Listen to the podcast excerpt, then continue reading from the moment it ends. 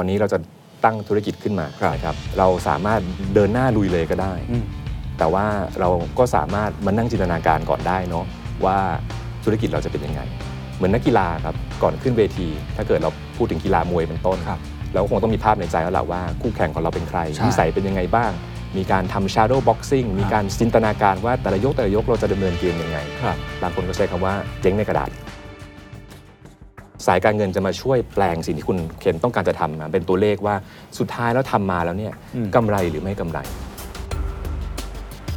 เพราะว่านักบัญชีเนี่ยมีหน้าที่เก็บข้อมูล อืม ระบบบัญชีเนี่ยคือหัวใจคือ information system ของธุรกิจ ให้เรารู้ว่าธุรกิจเนี่ยมีอะไรเกิดอะไรขึ้น นักลงทุนหรือนายทุนมีความกลัว ดังนั้นหน้าที่ของผู้บริหารการเงินก็คือว่าเล่าเรื่องธุรกิจให้คนฟัง แล้วลดความกลัว This is the Standard Podcast. Eye opening for your ears. The secret sauce. สวัสดีครับ ผมเคนนักครินทร์และนี่คือ The Secret Sauce Podcast What's your secret? ROI คืออะไร CFO หน้าที่ที่แท้จริงทำอะไร EBITDA ต้องดูแบบไหน แล้วงบ 3 ประเภททำอย่างไรจึงจะเข้าใจ ผมเชื่อว่าทักษะเรื่องการเงินเรื่องของบัญชี เป็นทักษะพื้นฐานที่สำคัญมาก ๆ ไม่ว่าคุณจะเป็นเจ้าของธุรกิจเป็นผู้ประกอบการ หรือว่าเป็นคนทำงานทั่ว ๆ ไป ก็ควรจะมีความรู้พื้นฐานอันนี้นะครับ แต่ว่าต้องพูดตามตรงครับว่ามันดูแล้วมันเข้าใจยากจังเลย มันดูแล้วมันซับซ้อน คนเห็นตัวเลขเห็นตารางก็ปวดหัวแล้ว ผมเองก็เป็นคนหนึ่งนะครับ วันนี้จะมีอาจารย์ท่านหนึ่งครับ มาอธิบายให้เราได้เข้าใจ ผมใช้คำว่ามันคือ finance for non finance finance for executive finance สำหรับคนที่อาจจะไม่ได้มีพื้นฐานแต่จำเป็นต้องใช้มัน อาจารย์ท่านนี้อธิบายหลาย ๆ เรื่องได้เข้าใจง่าย ๆ เปรียบเทียบให้เห็นภาพ และสามารถมองไปในอนาคตได้ เอาง่าย ๆ ครับ แค่อาจารย์บอกผมว่า จริง ๆ แล้วการเงินหรือระบบบัญชีมันคือ information system แค่นี้ก็เก็ตเลยครับ มันคือระบบฐานข้อมูลที่สำคัญ ที่คุณต้องทำให้คนในองค์กรมองเห็นตรงกัน และถ้าเกิดคุณมีนักลงทุน นักลงทุนจะมีความกลัวครับ เขาไม่รู้ว่าคุณนั้นทำธุรกิจกำไรจริงหรือเปล่า ผลงานเป็นอย่างไรก็ต้องรู้จากข้อมูลตรงนี้แหละครับ และหลายครั้ง คุณอาจจะมีข้อมูลมากกว่านักลงทุน คือไม่สมมาตรกันทำให้เขาเกิดความกังวลนั่นเอง นี่แค่ตัวอย่างเดียว เราไปพูดคุยกับอาจารย์เลยครับ กับอาจารย์ ดร คณิตแสงโชตรองศาสตราจารย์ภาควิชาการธนาคาร และการเงินคณะพาณิชยศาสตร์ และการบัญชีจุฬาลงกรณ์มหาวิทยาลัย ที่สำคัญอาจารย์เป็นคนเขียนหนังสือเล่มนี้ด้วยครับ เงินอดีต ปัจจุบันและอนาคตครับ ทำให้พวกเราได้เข้าใจเรื่องความหมายของเงิน แต่วันนี้เราลองไปฟังกันครับว่า finance for non finance ที่สำคัญมันมีรายละเอียดอย่างไรบ้างครับ ผมเชื่อว่าเรื่องของ finance หรือว่าเรื่องของ accounting เป็นเรื่องที่อยู่คู่กับนักธุรกิจ จะเป็น CEO CFO CMO หรือว่าแม้แต่พนักงานทั่วๆไป ทุกคนต้องเกี่ยวพันกับเรื่องตัวเลขอยู่แล้ว ครับ เพียงแต่ว่าก็ต้องยอมรับว่า สายคนที่อยู่ฝั่งครีเอทีฟหรือว่าคนที่ไม่แม่นเรื่องตัวเลขอะอย่างผมเองผมยอมรับเลยว่า ตอนเด็กๆเนี่ยสอบก็คณิตศาสตร์ก็ได้คะแนนน้อยมาก พอมาเป็นผู้บริหารเนี่ยเราก็รู้สึกว่าการเงินเป็นเรื่องยากจังเลย แต่หลังๆ พอบริษัทใหญ่ขึ้น เริ่มเห็นความสำคัญมากขึ้น ผมคิดว่าวันนี้น่าจะดีที่เราจะได้มาทำความเข้าใจเรื่องการเงินในแบบที่เข้าใจง่าย แต่ก็เป็นแบบ comprehensive ด้วย เลยอยากให้อาจารย์แนะนำตัวเองนิดนึงก่อนครับว่า อาจารย์ทำงานด้านอะไรแล้วมาสอนหนังสือด้านนี้ได้ยังไงครับ ได้เลยครับเอ่อผมชื่อคณิตแสงโชตนะครับ ก็เป็นอาจารย์อยู่ที่ภาควิชาการธนาคารและการเงิน คณะพาณิชยศาสตร์และการบัญชีนะครับที่จุฬา อืม ก็ก่อนหน้านี้เนี่ยก็เรียนเศรษฐศาสตร์มาตอนปตรีนะคครั รับบ แล้วเคยไปทำงานเกี่ยวกับเรื่องให้คำแนะนำเกี่ยวกับเรื่องวิจัย แล้วก็สนับสนุนนโยบายต่างๆ ของกระทรวงการคลังนะครับ ก็ทำเกี่ยวกับเรื่องพวกการค้าขายพวกนี้แหละ ครับ แต่สุดท้ายก็มีความสนใจในการอ่าเรื่องธุรกิจมากขึ้น ครับ ก็เลยไปเรียน MBA ต่อนะครับพอเรียน MBA เสร็จแล้วเนี่ยก็รู้สึกว่าเราเองก็ไม่ได้ชอบทำธุรกิจขนาดนั้น อืม แต่เราสนใจเราเป็นคนชอบหาความรู้ เราเป็นคนชอบเล่าเรื่องชอบสอน ก็เลยตัดสินใจว่าไปเรียนปริญญาเอกดีกว่าเพ ครับ ราะว่าการจะเป็นอาจารย์ได้ต้องมีปริญญาเอก ตอนนั้นเรียนด้านอะไรครับ เรียนเรื่องการเงินเลยครับ การ ตอนเรียนป เงินริญ เลย ญาเอกใช่ครับ โอ้เพราะฉะนั้น ครับ เหมือนจะเป็นคนที่มีหมวกหลายใบเหมือนกัน ครับ ก็คือเศรษฐศาสตร์ก็ได้ถูกไหมฮะเรื่องการคลังเมื่อกี้อย่างที่บอก ในเรื่องของธุรกิจ MBA แบบบริหารธุรกิจจริง ๆ ก็ได้เหมือนกัน แล้วก็เรียนปอเอกเรื่องการเงินโดยเฉพาะอีก ครับ เพราะฉะนั้นเนี่ยมันก็จะมี 3 หมวกที่ผมคิดว่าเหมือนจะคล้ายๆกันแต่จริงๆมันมีรายละเอียดที่แตกต่างกันงั้นผมถามตรงนี้ก่อนว่า การเงินคืออะไรครับ แล้วมันสำคัญยังไงฮะ จริงๆการเงินเนี่ยต้องบอกว่าเป็นเรื่องที่อ่าน่าทึ่งมากอย่างหนึ่งเพราะว่าทุกวันนี้เราคิดว่าเงินเป็นเรื่องที่ปกติธรรมดาใช้งานทั่วไป ในอดีตก็เหมือนกันครับ ถ้าย้อนกลับไปประวัติศาสตร์ที่มุมไหนก็ได้ในโลกอะนะเขามีเงินใช้กันหมดอ่ะ อืม จะเป็นเงินที่เป็นก้อนหิน อืม นะครับจะเป็นเงินที่เป็นเปลือกหอย ครับ ก็แล้วแต่มีเงินหมดมีเงินแล้วชีวิตสะดวกขึ้น อืม แต่ถ้าเกิดไปดูที่มหาวิทยาลัย ในมหาวิทยาลัยชั้นนำของโลกเลยก็ได้นะครับ ประมาณ 60-70 ปีที่แล้วเนี่ยถ้าถามว่าอ่าแผนกการเงินดีพาร์ตเมนต์แผนกอยู่ที่ไหนเนี่ยเขาจะพาเราไปไปจ่ายค่าเล่าเรียนถ้าเกิดหน้าเรา เด็ก อ่าถ้าเกิดหน้าอย่างผมก็อ่าพี่มาวางบินเหรอครับอ่า เพราะว่าจริงๆแล้วไม่มีที่ที่สอนการเงินเป็นกิจลักษณะนะ จริงเหรอฮะ ใช่ครับ ไม่มี โอ้ เพิ่งเกิดขึ้นในช่วงไม่นานหลังสงครามโลกครั้งที่ 2 ที่อเมริกานี่เอง เฮ้ยศาสตร์การเงินนี่เพิ่งเกิดขึ้นหลังสงครามโลกอ่ะ ใช่ โอ้เพิ่ง ใช่ ทา ครับ แต่ในความเป็นจริงแล้วการเงินอยู่คู่ประวัติศาสตร์มานานมาก แล้ว ครั ก็ บ มีคำถามว่าเอ๊ะแล้วเราสอนอะไรในการเงิน อืม คำตอบก็คือว่าสิ่งที่เป็นเรื่องการเงินเนี่ยเขามีอยู่ประปรายหลาย ๆ ที่อยู่แล้วนะครับ ก็ขอรวบหมวดกว้างๆเป็นสามหมวดแล้วกันนะครับหมวดแรกเลยเศรษฐศาสตร์ครับ อ๋อ เศรษฐศาสตร์การเงินเนี่ยเกี่ยวข้องกันโดยชัดเจนเลย อืม นะครับ ถ้าเราย้อนกลับไปตอนเรียนเศรษฐศาสตร์เนี่ยเขาจะบอกว่าอ่าเศรษฐศาสตร์คือศาสตร์เกี่ยวกับเรื่องการจัดสรรทรัพยากร อืม ที่มีอยู่จำกัด ให้เกิดประโยชน์สูงสุด ครับ แล้วทรัพยากรที่เขามีเนี่ยคืออะไร ก็เขาจะบอกว่าทรัพยากรมี 3 อย่างนะครับ มีเป็นที่ดิน ซึ่งก็คือเป็นทรัพย์สมบัติตามธรรมชาติที่เกิดขึ้น ครับ นะครับ มีเป็นมนุษย์เราเนี่ยแหละคือแรงงาน แล้วก็พวกเครื่องทุนแรงต่าง ๆ ที่ทำให้เรามีผลิตภาพมากขึ้น ไม่ได้พูดเรื่องเงิน เออ เพิ่งรู้ครับ Land Labor Capital ไม่มี Money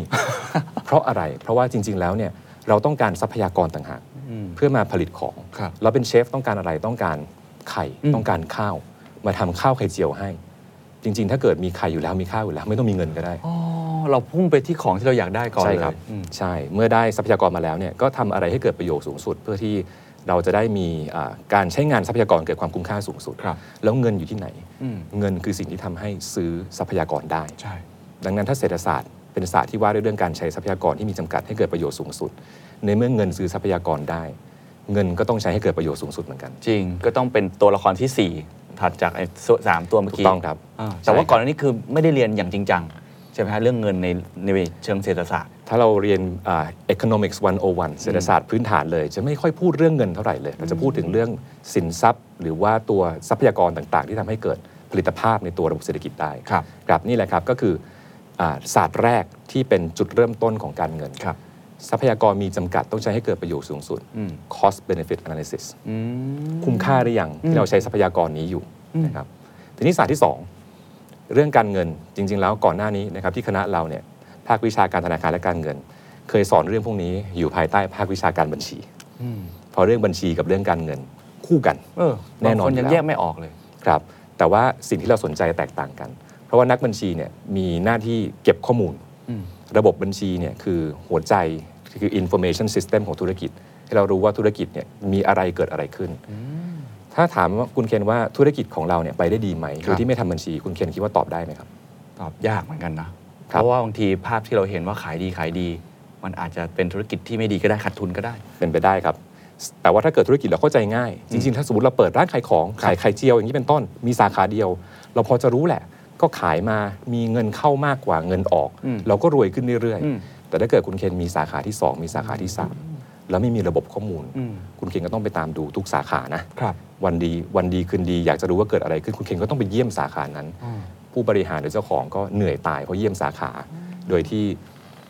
ไม่สามารถรับข้อมูลได้หมด ครับ แต่คนระบบบัญชีที่ดีนะครับคุณเคนอยู่ที่ไหนในโลก คุณเคนก็สามารถเปิดดูได้ อืม เปิดดูในตัวแดชบอร์ดที่ทำไว้เป็นต้น อืม ตอนนี้สาขานี้เป็นยังไง อืม สาขานี้ตอนเช้าอะไรขายดี ตอนเย็นอะไรขายดี ขายของชิ้นนี้กำไรหรือเปล่า อืม ทั้งหมดเนี่ยก็คือระบบบัญชีที่ดี สามารถเก็บข้อมูลให้เราเห็นภาพได้ว่าเกิดอะไรขึ้น ซึ่งอาจารย์มองว่าระบบบัญชีมันคือ information system ถูกครับ มันคือการเก็บข้อมูลอย่างหนึ่ง ใช่ครับ โอ้ซึ่งถ้าเกิดว่าไม่มีข้อมูลตรงนี้เราก็อาจจะตาบอดได้ เหมือนกับ ถูก ม ต้ อ อง งครับ ไม่เห็นมันชัดเจน ใช่ครับ ก็เลยมีความสำคัญถ้าผมถามนิดนึงว่า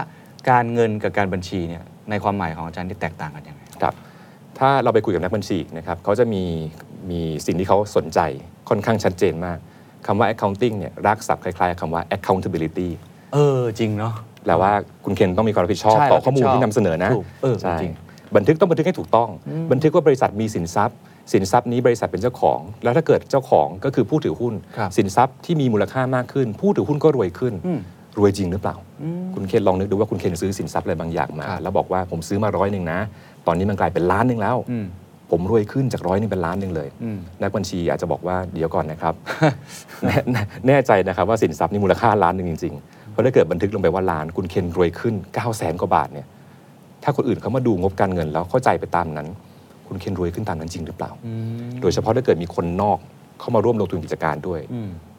คือไม่ได้คิดไปเองคนเดียว ถูกต้องครับ ระบบบัญชี ต้อง ทำให้ทุกคนต้องคิดเหมือนกัน หรือว่า ใช่ครับ มีระบบที่มันอยู่ตรงกลางแล้วเชื่อถือได้ เพื่อสื่อสารให้เห็นนะครับดังนั้นบัญชีก็ต้องทำให้ถูกต้องแม่นยำนะครับ สามารถตรวจสอบได้ อืม แล้วก็เชื่อถือได้ อืมอันนี้คือบัญชีแล้วการเงินล่ะครับ ต่างจากบัญชียังไงครับ ถ้าเป็นการเงินเนี่ยเราจะมองไปข้างหน้าครับ บัญชีส่วนมากจะมองย้อนไปข้างหลังว่าเกิดอะไรขึ้น อ๋อเออบัญชีคือการบันทึกสิ่ง ใช่ ที่ ครับ เกิดขึ้นมาแล้ว ใช่ครับ จะเรียกว่าเป็นพงศาวดารของบริษัทก็ได้ เราทานของบริษัท ใช่ เออ แต่ว่าเราสรุปมาเป็นตัวเลขการเงินให้เห็น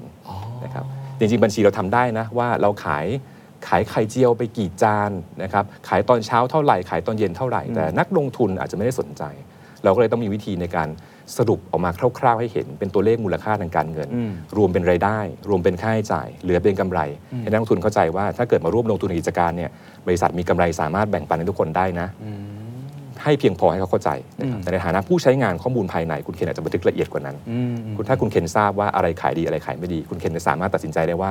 เราขายแบบนี้ให้มากขึ้น ครับ ปรับสินค้าขายตามเวลาดีไหม อืม หรือว่าไปขายอย่างอื่นแทนดี อืมอืมอืม ดังนั้นบัญชีจริง ๆ จะมี 2 ด้านครับ บัญชีที่เป็นสำหรับเพื่อรายงานให้คนเข้าใจ ครับ กับบัญชีสำหรับนักบริหาร อ๋อ ให้ตัดสินใจได้ ซึ่งบัญชีสำหรับนักบริหารเนี่ยจะมีความคล้ายคลึงเรื่องการเงินค่อนข้างมากเลย เข้าใจคือมองไปข้างหน้า ใช่คเพื่อ รับ ที่จะลงทุนเพื่อจะตัดสินใจ ถูกต้องครับบันทึกอดีตเพื่อให้เราสามารถตัดสินใจเรื่องของอนาคตที่ยังไม่เกิดขึ้นได้ เพราะฉะนั้นคนที่มีความสามารถด้านการเงิน ก็ต้องมีพื้นฐานด้านบัญชีที่ดี ถูกต้องครับ เพื่อที่จะสามารถมองไปข้างหน้าได้ถูกต้องอาโอเคเข้าใจ เพราะฉะนั้นการเงินเมื่อกี้สองเรื่องแล้ว ครับ ที่เป็นศาสตร์ของมัน ใช่ครับ ทั้งในเรื่องของเศรษฐศาสตร์ แล้วก็ตัวสักครู่นี้ ใช่ อันที่ ครับ สามอะครับ อันที่3นะครับการลงทุนมีความเสี่ยงครับคุณเคน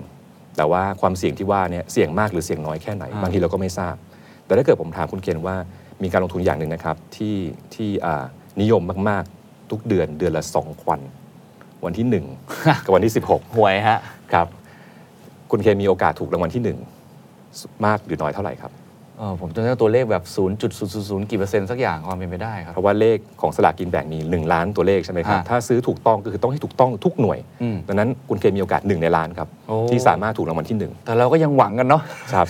แต่อันนี่เราสามารถวัดได้แล้วว่าเสี่ยงมากเสี่ยงน้อย โอเค เรารู้ว่าหนึ่งในล้าน อืม เป็นสิ่งที่พอจะวัดได้ ครับ พอจะเข้าใจได้ เราก็สามารถตัดสินใจได้ว่าสำหรับเราเสี่ยงเกินไปหรือเปล่า อืม การลงทุนมีความเสี่ยงเสมอ แต่ว่าเสี่ยงมากเสี่ยงน้อยเท่าไหร่ล่ะศาสตร์สุดท้ายครับศาสตร์ที่ว่าที่เรียกว่าสถิติ อืม ในกรณีของในกรณีของตัวสลากกินแบ่ง เรามีความน่าจะเป็นชัดเจน เพราะว่าเรารู้กติกาในการกำหนดว่า ครับ เลขพวกนี้มาอย่างไร อืม แต่ถ้าเกิดเป็นการลงทุนว่าเปิดร้านขายไข่เจียวแล้วลูกค้าจะเยอะหรือน้อยเท่าไหร่เนี่ยถ้าเกิดเรามีข้อมูลในอดีตให้เห็นเอาข้อมูลที่เป็นสถิตินี้มาวิเคราะห์ อืม ให้เห็นถึงความน่าจะเป็นว่าขายดีขายไม่ดีมีความเป็นไปได้มากน้อยเท่าไหร่ เราพอจะเห็นภาพแล้วว่าเราจะลงทุนกับสิ่งนี้ สิ่งนี้มีความเสี่ยงหรือเปล่า อืม ถ้าธุรกิจของเรา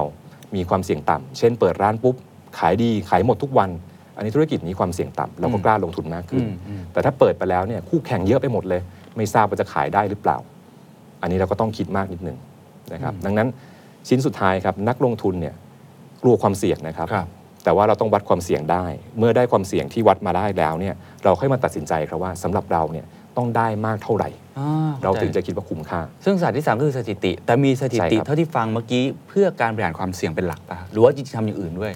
เพื่อเข้าใจความเสี่ยงนะครับ แล้วก็ตัดสินใจแล้วอาจจะใช้ในการบริหารได้ด้วย ถ้าเกิดเราสามารถเปลี่ยนแปลงการตัดสินใจ เพื่อเพื่อให้ความน่าจะเป็นเนี่ยอยู่ในใช้คำว่าอะไรนะ in favor กับเรามากขึ้น อืมอืมอืมอืม ครับ เพราะฉะนั้นนี่คือการเงินแล้วก็เป็นสามศาสตร์ที่ สาม มีควา ศาม สตร์ เกี่ยวข้องตรง ที่ นี้ ประกอบกัน แล้วก็มารวมกันในที่เดียวเป็นศาสตร์การเงินครับเราเริ่มสอนเรื่องนี้เป็นเรื่องกิจลักษณะมากขึ้น เพราะว่าอาชีพการเงินในตลาดทุนเนี่ยได้รับความนิยมมากขึ้น คหรับลังสงครามโลกครั้งที่สองในประเทศสหรัฐอเมริกา อืม ก็เลยมีความต้องการจากตลาดงานครับว่า คุณมีหลักสูตรอะไรไหมที่ทำให้มีมืออาชีพด้านการเงิน ก็เลยเป็นที่มาที่ไปของเรื่องสาขาวิชาด้านการเงินที่เกิดขึ้นในช่วงที่ผ่านมาครับ อืมอืมครับเพราะฉะนั้นการเงินสำคัญยังไงอย่างนี้ ถ้าเกิดถามทุกท่านว่าทำไมควรจะมีความรู้พื้นฐานด้านนี้อาจารย์ ครับ ตอบว่าอะไรครับ ธุรกิจประสบความสำเร็จได้เนี่ยก็ต้องก็ต้องอามีกองหน้าที่เข้มแข็ง อืม นะครับอาจจะมีอ่าคนที่ออกไปหาลูกค้า ครับ นะมีกองหลังที่คอยระวังให้ว่าคุณทำอะไรแล้วเนี่ยอ่าไม่ไม่มีรูรั่วตกหล่นนะนะครับการเงินเหมือนกับเป็นสายสปอร์ต อืม นะครับจะไปเป็นกองกลางคอยจ่ายลูกให้ก็ว่าได้นะครับถ้าถ้าจะมองอย่างนั้นนะ อืม นะครับเป็นงานหลังบ้าน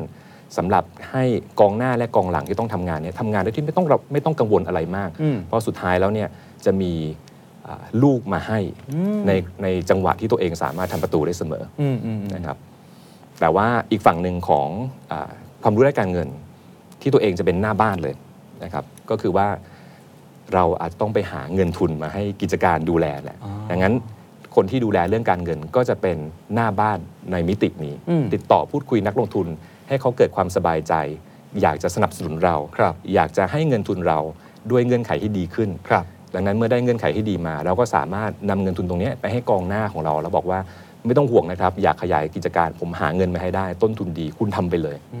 มเพราะที่ฟังเหมือนเป็นทั้งกองกลาง แล้วก็เป็นกองหน้าในบางโอกาสในบางจังหวะ แล้วแต่ว่าเราพูดถึงกับใคร ใช่ครับ โอ้ ด้านธุรกิจการเงินเนี่ยจะเรียกก็เป็นพระรองสายสปอร์ต ครับ ก็ไม่ผิดนะหน้าที่ของการเงินที่ดีก็คือว่าธุรกิจต้องดำเนินได้โดยที่ไม่ต้องกังวลไม่สะดุด แต่ตัวเองจะเป็นกองหน้าเมื่อคุยกับนักลงทุนนี่คืองานหน้าบ้านของเรา อ๋อพอเห็นภาพครับ เหมือนพวกซีดานอะไรอย่างเงี้ยเลยนะ แล้วทีนี้ไปเปรียบเทียบต่อ สมมุติว่าเรามองว่าแล้วหน้าที่จริง ๆ job description ครับ ซึ่งถ้าพูดถึงกันก็คือ CFO ถูกไหม ครับ CFO และแผนกของเขาเนี่ย job description จริงๆในบริษัทอ่ะมันควรจะเป็นยังไงกันแน่ครับ ผมขอพูดถึงหน้าที่ที่เกี่ยวข้องกับการเงินโดยตรงนะครับที่ที่อ่า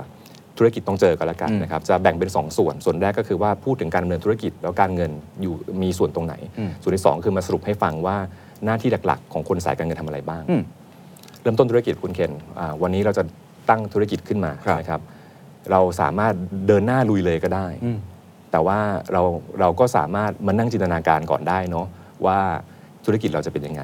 เหมือนนักกีฬาครับก่อนขึ้นเวที ถ้าเกิดเราพูดถึงกีฬามวยเป็นต้น ครับ เราก็คงต้องมีภาพในใจแล้วแหละว่าคู่แข่งของเราเป็นใคร ใช่ นิสัยเป็นยังไงบ้าง มีการทำ shadow boxing มีการซ้อมทำเหมือนกับจินตนาการว่าแต่ละยกแต่ละยกเราจะดำเนินเกมยังไง ครับ นั่นในการทำแผนธุรกิจครับ อ่ะ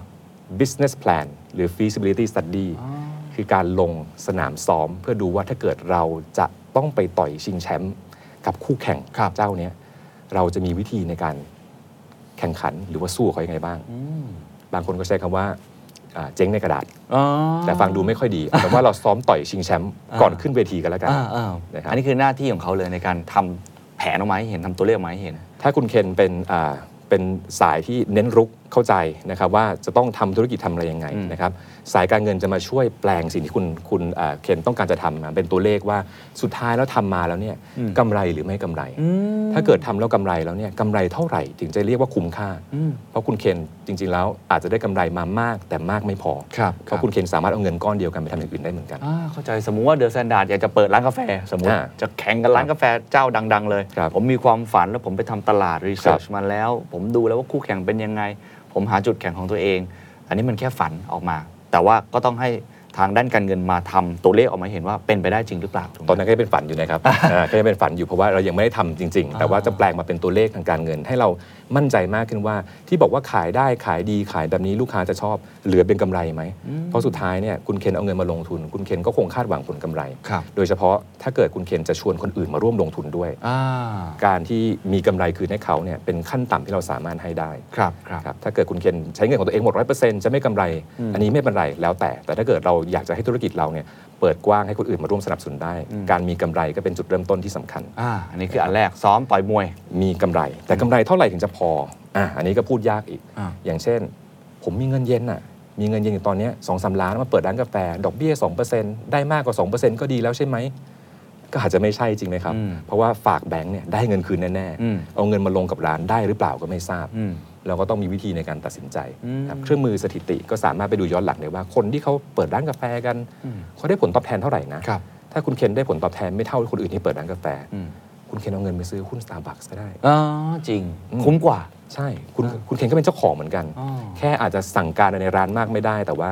เมื่อธุรกิจประสบความสำเร็จ คุณเค ครั น บ ก็ได้ร่วมในความสำเร็จนั้นเหมือนกัน อ่า นี่ค่าเสียโอกาสของเงินทุนครับ โอ้ เข้าใจ เพราะฉะนั้น มีเงิน ถ้าเกิดเราสามารถแปลงไอ้สิ่งที่เป็นจินตนาการต่างๆ เป็นตัวเลข ครับ บนกระดาษ คือยังไม่ได้ทำจริงแหละ แต่บนกระดาษ อย่างน้อยมันเห็นโอกาสหรือว่าความเป็นไปได้ หรือ ครับ การแบ่งความเสี่ยงต่างๆ ได้ ครับ ครับ อันนี้คืออันแรก คิดว่าพอคุ้มค่าแล้ว ครับ แต่ถ้าคุณเคนเงินทุนไม่พอลำดับถัดมาต้องเดินไปหา คน อืม อยากสนับสนุนแล้วครับมีใครอยากสนับสนุนธุรกิจผมบ้างไหมครับ อืมอืมอืม เริ่มต้นก็ต้องใช้เงินทุนเราก่อนเนาะเพราะว่าถ้าเกิดเราเองไม่เอาเงินทุนตัวเองมาลงใครจะกล้ามา ครับ นะครับแต่ลำดับถัดมาแล้วก็สามารถไปหาคนที่ สนใจสนับสนุนเราได้ อืม ในการเงินเขาจะมีเรียกกันย่อเป็นสั้นๆ เป็นตัว F 4 ตัวครับ หมายถึงบุคคล 4 กลุ่มที่เราสามารถนะครับไป อ๋อ เข้าไปคุยแล้วบอกว่าขอเงินทุนหน่อยครับ ขอฟันดิ้งหน่อย ครับ จากกลุ่ม CF นี้ ทำไมผมต้องถึงฟาเตอร์ก่อนก็ไม่ รู้ ฟาเตอร์คือหนึ่งในนั้น นะครับ แต่จริงๆ แล้วก็คือมาเตอร์ด้วย อ๋อ Family ครับ Family แฟมิลี่ครับคุณเคนก็คือครอบครัวคนใกล้ตัวเรานะครับแฟมิลี่เสร็จอีก F ถัดมาอ่าก็ต้องเป็น Friends ละ อ๋ออ่ าเพื่อนนะครับมีเพื่อน อันถัดมาก็คือ financial system ระบบการเงิน อืม อันสุดท้ายครับ F O O L Fool จริงๆ อาจจะเรียกกลับกันว่าเป็นผู้ใหญ่ใจดีหรือเป็นนางฟ้าก็ได้ บางคนเขาเรียกเป็น Angel อ่า ใช่ ภาษาสตาร์ทอัพเรียก ใช่ Angel Angel ทำไมเขาเรียกฟูฮะ เพราะว่าเป็นครอบครัวก็ไม่ใช่ เป็นเพื่อนก็ไม่ใช่สองกลุ่มนี้รู้จักเรารักเราทำธุรกิจแล้วอาจจะไม่ประสบความสำเร็จเขาก็ให้อภัยเราได้นะครับเพราะอยากสนับสนุนเรา financial system ระบบการเงิน เช่นธนาคารสถาบันการเงินเป็นต้น นั่นคืออาชีพเขาครับ เขาต้องคุยกับเรา อย่างน้อยต้องดูกันว่าอยากสนับสนุนไหม ครับ นะครับ แล้วกลุ่มสุดท้ายเพื่อนก็ไม่ใช่ ครอบครัวก็ไม่ใช่ อาชีพก็ไม่ใช่ คุณกล้าให้เงินผมเนี่ยคุณกล้ามากๆเลยนะ คุณอาจจะเป็นผู้ใหญ่ใจดีมากๆ เป็นนางฟ้ามาโปรด หรือคุณอาจจะเข้าใจอะไรน้อยไปหน่อยละเขาก็เลยเรียกเป็นฟูให้มันครบ 4F ครับแต่จริงๆแล้วก็คือเป็นคนที่ไม่เกี่ยวข้องเลยครับ แต่ว่าเขาก็อยากมาสนับสนุนเรา ซึ่ง 4F นี้หน้ามันเป็นหน้าที่ของทางฝั่งการเงินที่ต้องไปหาเงินถูกไหม ถ้าคุณเคนเริ่มต้นเนี่ยก็เป็นหน้าที่ของคุณเคนที่คนเดียวครบทุกอย่างครับ อ่า แต่ว่าเมื่อธุรกิจขนาดใหญ่ขึ้นเรื่อยๆ แล้วเนี่ยเมื่อให้มอบหมายให้ใครบางคนดูแล ครับ เรื่องการเงินโดยเฉพาะเช่น CFO นี่แหละครับหน้าที่เขา จะเดินไปคุยกับใคร และระดมทุนรูปแบบไหน ถ้าเกิดจะชวนมาร่วมหุ้นด้วยกัน เขาอาจจะบอกว่าแต่ผมยังไม่ทราบเลยนะครับ ว่าธุรกิจจะเป็นยังไง ร้านกาแฟของคุณเคนคุณเคนไม่ทราบว่าเคยทำร้านกาแฟมาก่อนไหมครับถ้าไม่เคยผมอาจจะต้องขอรอดูสาขาที่สองสาขาที่สามนะครับถ้าจะให้ร่วมหุ้นด้วย ครับ แต่ถ้าเกิดจะให้ปล่อยกู้เนี่ยผมคิดว่าผมสะดวกครับ เพราะว่าถ้าเกิดร้านกาแฟของคุณเคนเนี่ยไม่ได้ประสบความสำเร็จที่คิด คุณเคนมีสัญญาเงินกู้นะครับคุณเคนต้องชำระคืนให้ผมนะครับรูปแบบของการให้เงินทุนนะครับจะเป็นหนี้สินที่ภาษาอังกฤษใช้คำว่า debt นะครับหรือว่าจะใช้เป็นมาร่วมเป็นผู้ถือหุ้นเลย equity ก็เป็นรูปแบบที่สามารถทำได้ อย่างธุรกิจสตาร์ทอัพนะครับก็มีวิธีในการคุยกับนักลงทุน ที่บอกว่ามาร่วมหุ้นกันเถอะ ถ้าเกิดคุยถูกคน เขาเข้าใจเราเขาให้เงินทุนเราได้ แต่ถ้าเกิดคุยกับคนที่ไม่เข้าใจธุรกิจเราเลย เขาก็บอกว่าขอโอกาสหน้าก็แล้วกันนะครับ นี่คือหน้าที่ของคนที่ดูแลเรื่องการเงิน คุยกับถูกคน เขาจะให้เงินทุนกับเรา ในเงื่อนไขที่เราสามารถทำงานได้ ไปกู้กับคนที่ไม่เข้าใจธุรกิจบอกได้ครับน้องดอกเบี้ย 25%เพราะผมไม่รู้ว่าธุรกิจคุณจะดีหรือไม่ดี ครับ พอไปคุยกับคนที่เข้าใจ อ๋อ ธุรกิจนี้พี่เข้าใจน้อง ธุรกิจนี้ดีมากเลยนะ งั้นคนอื่นให้ 25เหรอ พี่ให้ 18 พออ15 พอ 12 พออยิ่งดีเท่าไหร่ คนยิ่งกล้าแข่งขัน กล้าให้เงื่อนไขกับเราดีมากขึ้น เพราะสุดท้ายครับคุณเห็นนักลงทุนหรือนายทุนมีความกลัว ความกลัวทำให้เขาต้องเรียกร้องผลตอบแทนมากขึ้น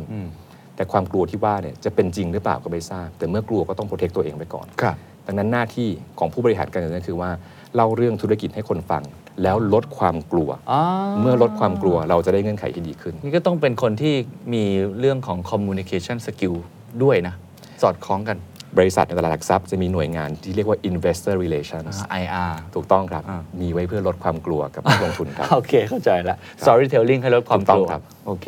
มีอีกไหมครับหน้าที่ของทาง CFO ครับ เมื่อระดมทุนได้ละ ครับ เรานำเงินทุนไปลงทุนต่อ เราดำเนินงานกิจการไป คุณเคนจำแผนที่เราจะขึ้นชกได้ใช่ไหมครับ คุณเคนต้องลงชกจริงแล้วครับ อ่า ต่อยยกแรกไม่เป็นไปตามอย่างที่คิด ฮะ แต่ว่าโค้ชของคุณเคนได้มีการถ่ายภาพการต่อยในยกแรกไว้ครบทุกมุมหรือเปล่า ถ้าถ่ายไปครบทุกมุม นี่เลยครับ information system ของคุณเคนทำงานแล้วครับ คุณเคนสามารถกลับไปวิเคราะห์ได้ว่ายกนี้แล้วขยับตัวผิดพลาดไปนะ เราออกหมาผิดจังหวะไป กลับมาปรับใหม่ ยกหน้าไปต่อยเราเปลี่ยนแผน คุณเคนวางแผนอะไรไว้ ตอนนี้มันเกิดขึ้นแล้ว ครับ ถ้าเป็นไปตามแผนก็ดี ถ้าไม่เป็นไปตามแผนต้องแก้ไข แต่ถ้า information system ไม่ดี คุณเคนไม่สามารถกลับไปวิเคราะห์ได้เลยว่าเกิดอะไรขึ้น เพราะฉะนั้นหน้าที่เขาคือวางระบบหรือว่าถ่ายไอตัวคลิปนั้นอะให้มันชัดที่สุดทุกมุม ถูกต้องครับ คุณเคนจะได้วิเคราะห์ได้ ซึ่งนี่คือการวิเคราะห์งบการเงินนั่นเอง อ๋อ เข้าใจแล้ว ระบบการเงินที่ดีทำให้เราสามารถหยิบประเด็นต่างๆ มาวิเคราะห์ได้ ฮะ แล้วก็เห็นภาพเข้าใจถึงรูทคอ s สได้มากที่สุด ครับครับ จะได้มากลับมาแก้เกมได้ ซึ่ง ถ้าเรามีผู้บริหารทางการเงินที่คอยวางระบบตรงนี้ให้นะครับเก็บข้อมูลได้รวดเร็ว ครับ คุณเคนอาจสามารถปรับได้ไม่ใช่แค่ทุกยกนะครับ แต่ว่าระหว่างทางคุณเคนอาจจะมีเป็นคอมมิ n นิเคชันคุยกับตัวโค้ชข้างเวที แล้วโค้ชกระซิบบอกเลยว่าต้องต่อยหมัดอีกแบบหนึ่งแน่นอนผิดกติกาในการต่อยมวยนะครับ แต่ว่าในชีวิตจริงนะครับเรายิ่งมีข้อมูลอัปเดตบ่อยเท่าไหร่ เราก็ยิ่งตัดสินใจได้เร็วขึ้น อืม ถ้าคุยกับสตาร์ทอัพบางสตาร์ทอัพเขาอาจจะมีการปรับแผนนะครับรายสัปดาห์ บางธุรกิจผมเคยคุย รายชั่วโมง ฮะจริงเหร บา อง ครับ ธุรกิจเร็วมากอ่าถ้าถ้าพูดก็เป็นธุรกิจประมาณพวก food delivery พวกเนี้ย อืม เพราะว่าฝนตกไหม ฝนตกแล้วตายแล้วต้องรีบปรับแล้วเขาเห็นข้อมูลทันทีเลย เขามีระบบที่เก็บข้อมูลแล้วเห็นเรียลไทม์ ครับครับ ดังนั้นถ้า information system เราดี เราตัดสินใจได้เร็วครับ โอ้ เห็นภาพเลยครับ ครับ อ่าอันนี้คือ เพราะฉะนั้นมีตั้งแต่เรื่องของทำเป็น shadow boxing ให้ ครับ อันที่สองหาเงินจาก CF ครับ และอันที่สามนี่คือคอยทำ information system ใช่ครับ มีไหมครับหน้าที่ที่จำเป็น จริงๆ แล้วมีมีเป็นสิ่งที่อ่าผู้บริหารการเงินช่วยได้ในการจัดการความเสี่ยงของกิจการนะครับถ้ากิจการเรามีความเสี่ยงบางอย่างที่มีเครื่องมือที่ที่จะรับมือได้ เช่นสัญญาประกันเป็นต้นนะครับธุรกิจส่งออกนำเข้า อืม มีการรับเงินเป็นสกุลต่างประเทศ อืม แต่ค่าใช้จ่ายของเราเป็นเป็นเงินบาท ครับ ถ้าเกิดสกุลต่างประเทศมีการเปลี่ยนแปลง เดิมเราเคยคิดว่าจะกำไรต่อไปขาดทุนละ อืม ผู้บริหารการเงินที่ที่อ่าเล็งเห็นถึงประเด็นนี้เนี่ยอาจจะสามารถช่วยบริหารความเสี่ยงของกิจการได้ด้วยการทำสัญญาประกันค่าเงินเป็นต้น อ่าเข้าใจแล้วก็ ครับ ประกันความเสี่ยงในหลากหลายมิติ ใช่ครับ อ่า แต่อันนี้ก็จะค่อนข้างจำกัดนิดนึงเพ ค ราะ รับ ว่าเครื่องมือทางการเงินที่สามารถทำประกันได้จริงๆก็มีค่อนข้างจำกัด ครับ ไม่ใช่ทุกธุรกิจที่สามารถทำได้ อ่า แล้วถ้าในมุมของคนที่เป็นผู้บริหารทางการเงินแล้วไปลงทุน ไม่ว่าจะเป็นเรื่องของในสถาบันทางการเงินเอง ลงทุนบอลอะไรต่างๆ ผมเห็นบริษัทก็ทำอันนี้ถือเป็นหนึ่งในจ็อบหรือว่าอยู่ในข้อ 2 อันนั้นครับ อ่าอันนี้มีครับ แต่ว่าอาจจะขอจัดเป็นรวบเป็นหมวดหมู่เกี่ยวกับเรื่องว่าเมื่อบริษัททำเงินได้ทำกำไรแล้วจะทำอะไรกำไรดี จะเอากำไรนั้นเนี่ยนะครับมาจะคืนให้กับนักลงทุน ครับ หรือเปล่า ถ้าเกิดนักลงทุนหรือคุณเคนเป็นเจ้าหนี้ อันนี้คุณเคนต้องคืนอยู่แล้ว คุณเคนไม่ไม่สามารถที่จะปฏิเสธได้ แต่ว่าผู้ถือหุ้นถึงเวลาควรจะได้ปันผลแล้วหรือยัง อืม อาจจะเก็บไว้ก่อนไหม ธุรกิจกำลังดีเหล็กร้อนต้องรีบตี ถ้างั้นโอเค ขอเก็บสะสมไว้เพื่อจะขยายกิจการ แต่ถ้าเกิดวันนี้ยังไม่ต้องขยายกิจการ มีแผนปีหน้า เอ๊ะจะเก็บเงินไว้เฉยๆก็ไรอยู่นะต้องมีการบริหารสภาพคล่องที่มีเป็น treasury management บริหารเงินคงคลังทำยังไงที่ถ้าเกิดเก็บไว้เป็นบัญชีสภาพคล่องสูง ดอกเบี้ยต่ำมากเลย เอาไปลงทุนอะไรดีไหม เอาไปลงทุนที่มีอ่าความเสี่ยงมากขึ้นสักนิดนึง แต่เรายอมรับได้ เพื่อให้เงินตรงเนี้ยงอกเงย เมื่อวันที่พร้อมใช้เราก็จะมีกระสุนมากขึ้น อืมเข้าใจครับ ครับ เพราะฉะนั้นนี่คือบทบาทหน้าที่ของคนที่ดูแลและบริหารด้านการเงิน ใช่ครับ นี่ผมถามต่อว่าสำหรับบริษัทที่อาจจะไม่ได้ใหญ่มาก ครับ หรืออาจจะเป็น SME ที่เขารู้สึกว่าไม่ได้มีเงินไปจ้าง CFO หรือเป็ ครั น บ ผู้บริหารทางการเงิน แต่เขาก็รู้สึกว่ามันจำเป็นมากกับเรื่องของ finance เนี่ยอันนี้แบบ finance for non finance เนี่ยความเข้าใจที่เขาควรจะเข้าใจมันควรจะเป็นยังไง หรือจริง ๆ แล้วถ้าเกิดอาจารย์มองว่าเฮ้ยคุณจำเป็นต้องมีคนที่ดูแลด้านนี้โดยเฉพาะเนี่ยจุดตรงไหนที่จะบอกเขาได้ว่าจำเป็นต้องมีผู้เชี่ยวชาญมาช่วยครับ โอเค ผมขอเริ่มต้นจากอ่าจุดประเด็นสำคัญที่ควรรู้ก่อน ครับ นะครับ แล้วค่อยมาคุยเกี่ยวกับเรื่องว่าควรจะเริ่มต้นมีผู้เชี่ยวชาญมันเมื่อไห ค ร่ รับ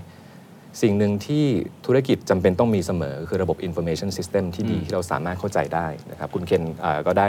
คุยถึงเรื่องนี้ไปแล้ว แล้วก็ผมก็มีโอกาสได้ฟัง อืม พอดแคสต์ของคุณเพนเอพิโซดที่ได้คุยกับคุณมิมีเกี่ยวกับเรื่อง ครั ส บ ตาร์ทอัพ ครับ นะครับก็จะเห็นได้เลยว่าธุรกิจสตาร์ทอัพเนี่ยนะครับเวลาที่คนจะมาร่วมลงทุนด้วยหนึ่งในประเด็นที่เขากังวลก็คือว่าเอ๊ะระบบบัญชีของเราเป็นยังไง อืม อ่าเรียบร้อยหรือเปล่าบันทึกถูกต้องไหม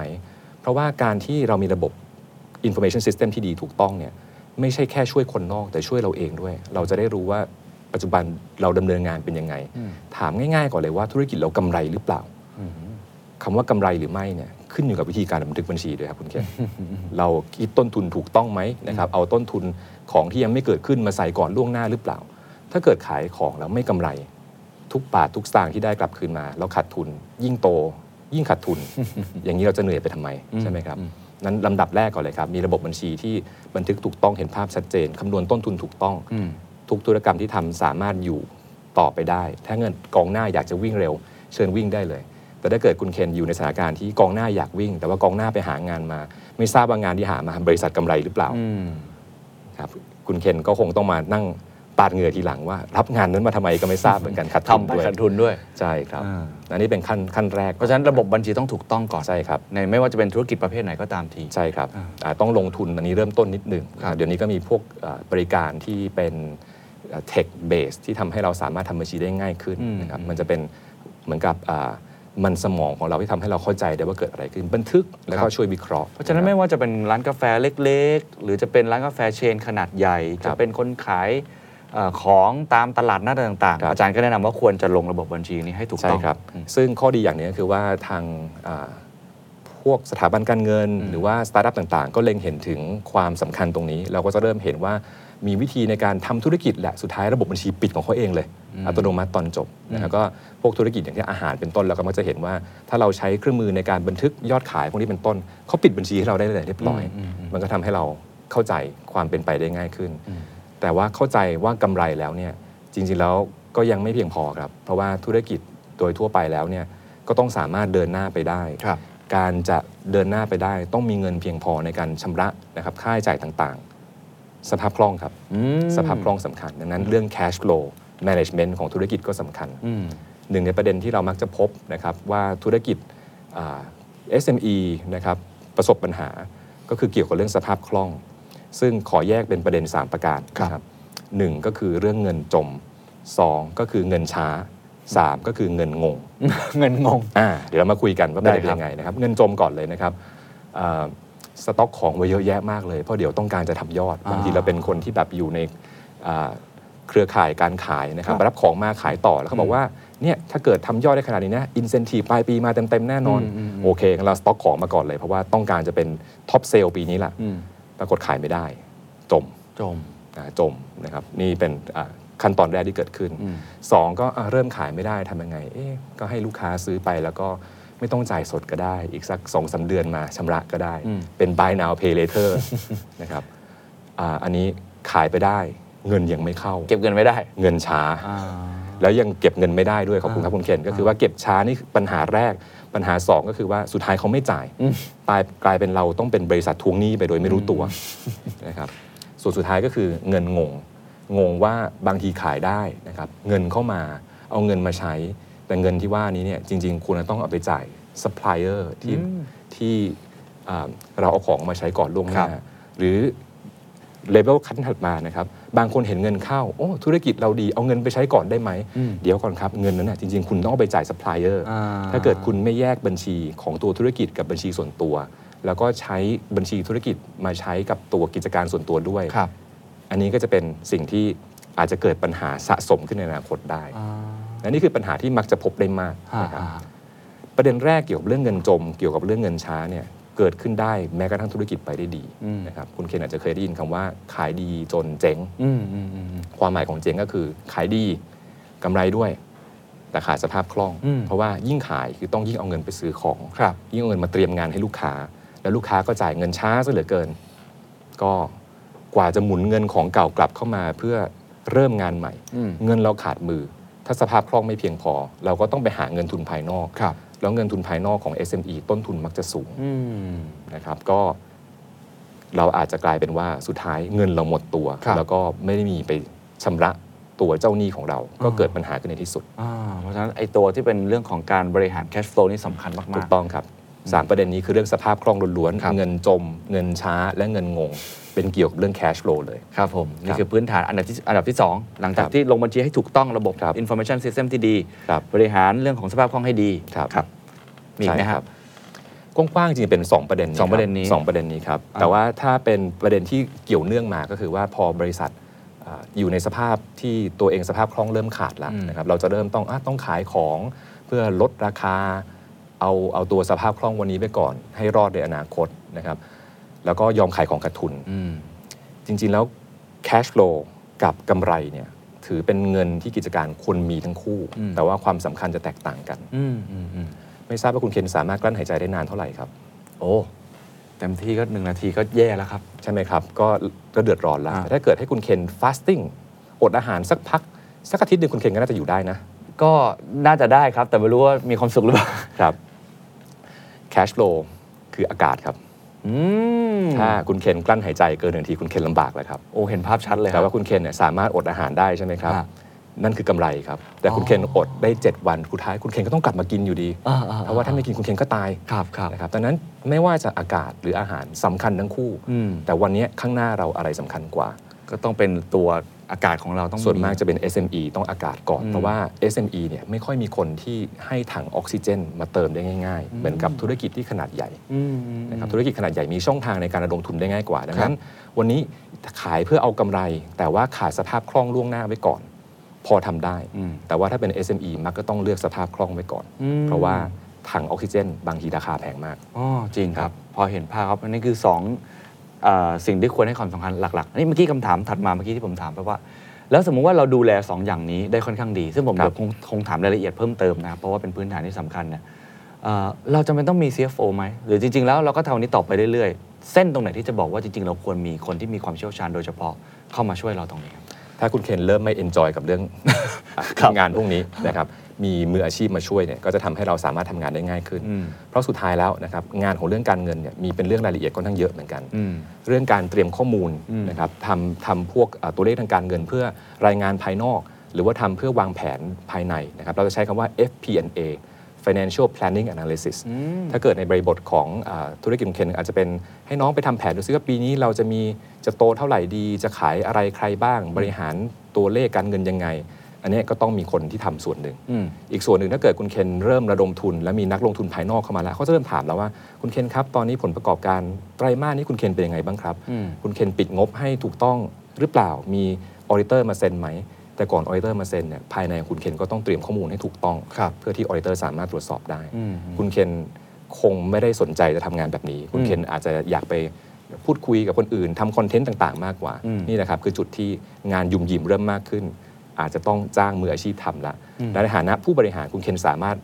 รับตัวข้อมูลที่เขาเตรียมแล้วไหม่เห็นได้ว่า ครับ โอเค planning ปีนี้เป็นอย่างนี้ ถ้าเกิดต้องการจะโตรูปแบบนี้ เงินทุนเราพอไหม เงินทุนไม่พอต้องไปหาเงินทุนมา CFO บอกมาแล้วว่าได้ครับไม่มีปัญหา เพราะว่าเราเตรียมไว้พร้อม ครับครับ ณเคนก็ลุยได้เต็มที่เลย อ่าพอเห็นภาพค ครั รับบ อาจารย์ก็ดูที่ตัวขนาดธุรกิจเราด้วย ดูความเชี่ยวชาญ ดูความสนุกของเราด้วย ครับ ว่ามันเป็นยังไง ใช่ครับ ทีนี้ถ้าเกิดว่าเอ่อถามต่อสำหรับคนที่ไม่ได้เป็นนอนไฟแนนซ์แต่จำเป็นต้องอ่านงบให้เข้าใจ ครับ หรือว่ารู้เรื่องของการเงินเพื่อจะบริหารธุรกิจได้ แล้วม ค อ รั ง บ ไปในอนาคต หรือตอบนักลงทุน หรือว่าถ้าเป็น SME ก็จะได้รู้ว่าสุขภาพตัวเองอะเป็นยังไงเนี่ยอะไรคือดัชนีที่เขาควรจะเข้าใจอยู่บ้าง งบมันมีกี่แบบอะไรที่เป็นพื้นฐานที่แบบวันโอวันที่เข้าใจลักษณะแบบนี้แล้วอะถือว่าสามารถไปต่อได้ ได้ครับ ขออนุญาตพูดถึงเรื่องงบก่อนว่ามีมีแบบไหนบ้าง ครับ แล้วค่อยมาดูว่างบนี้จากตัวเลขเรามาสนใจมิติไหน อืม นะครับ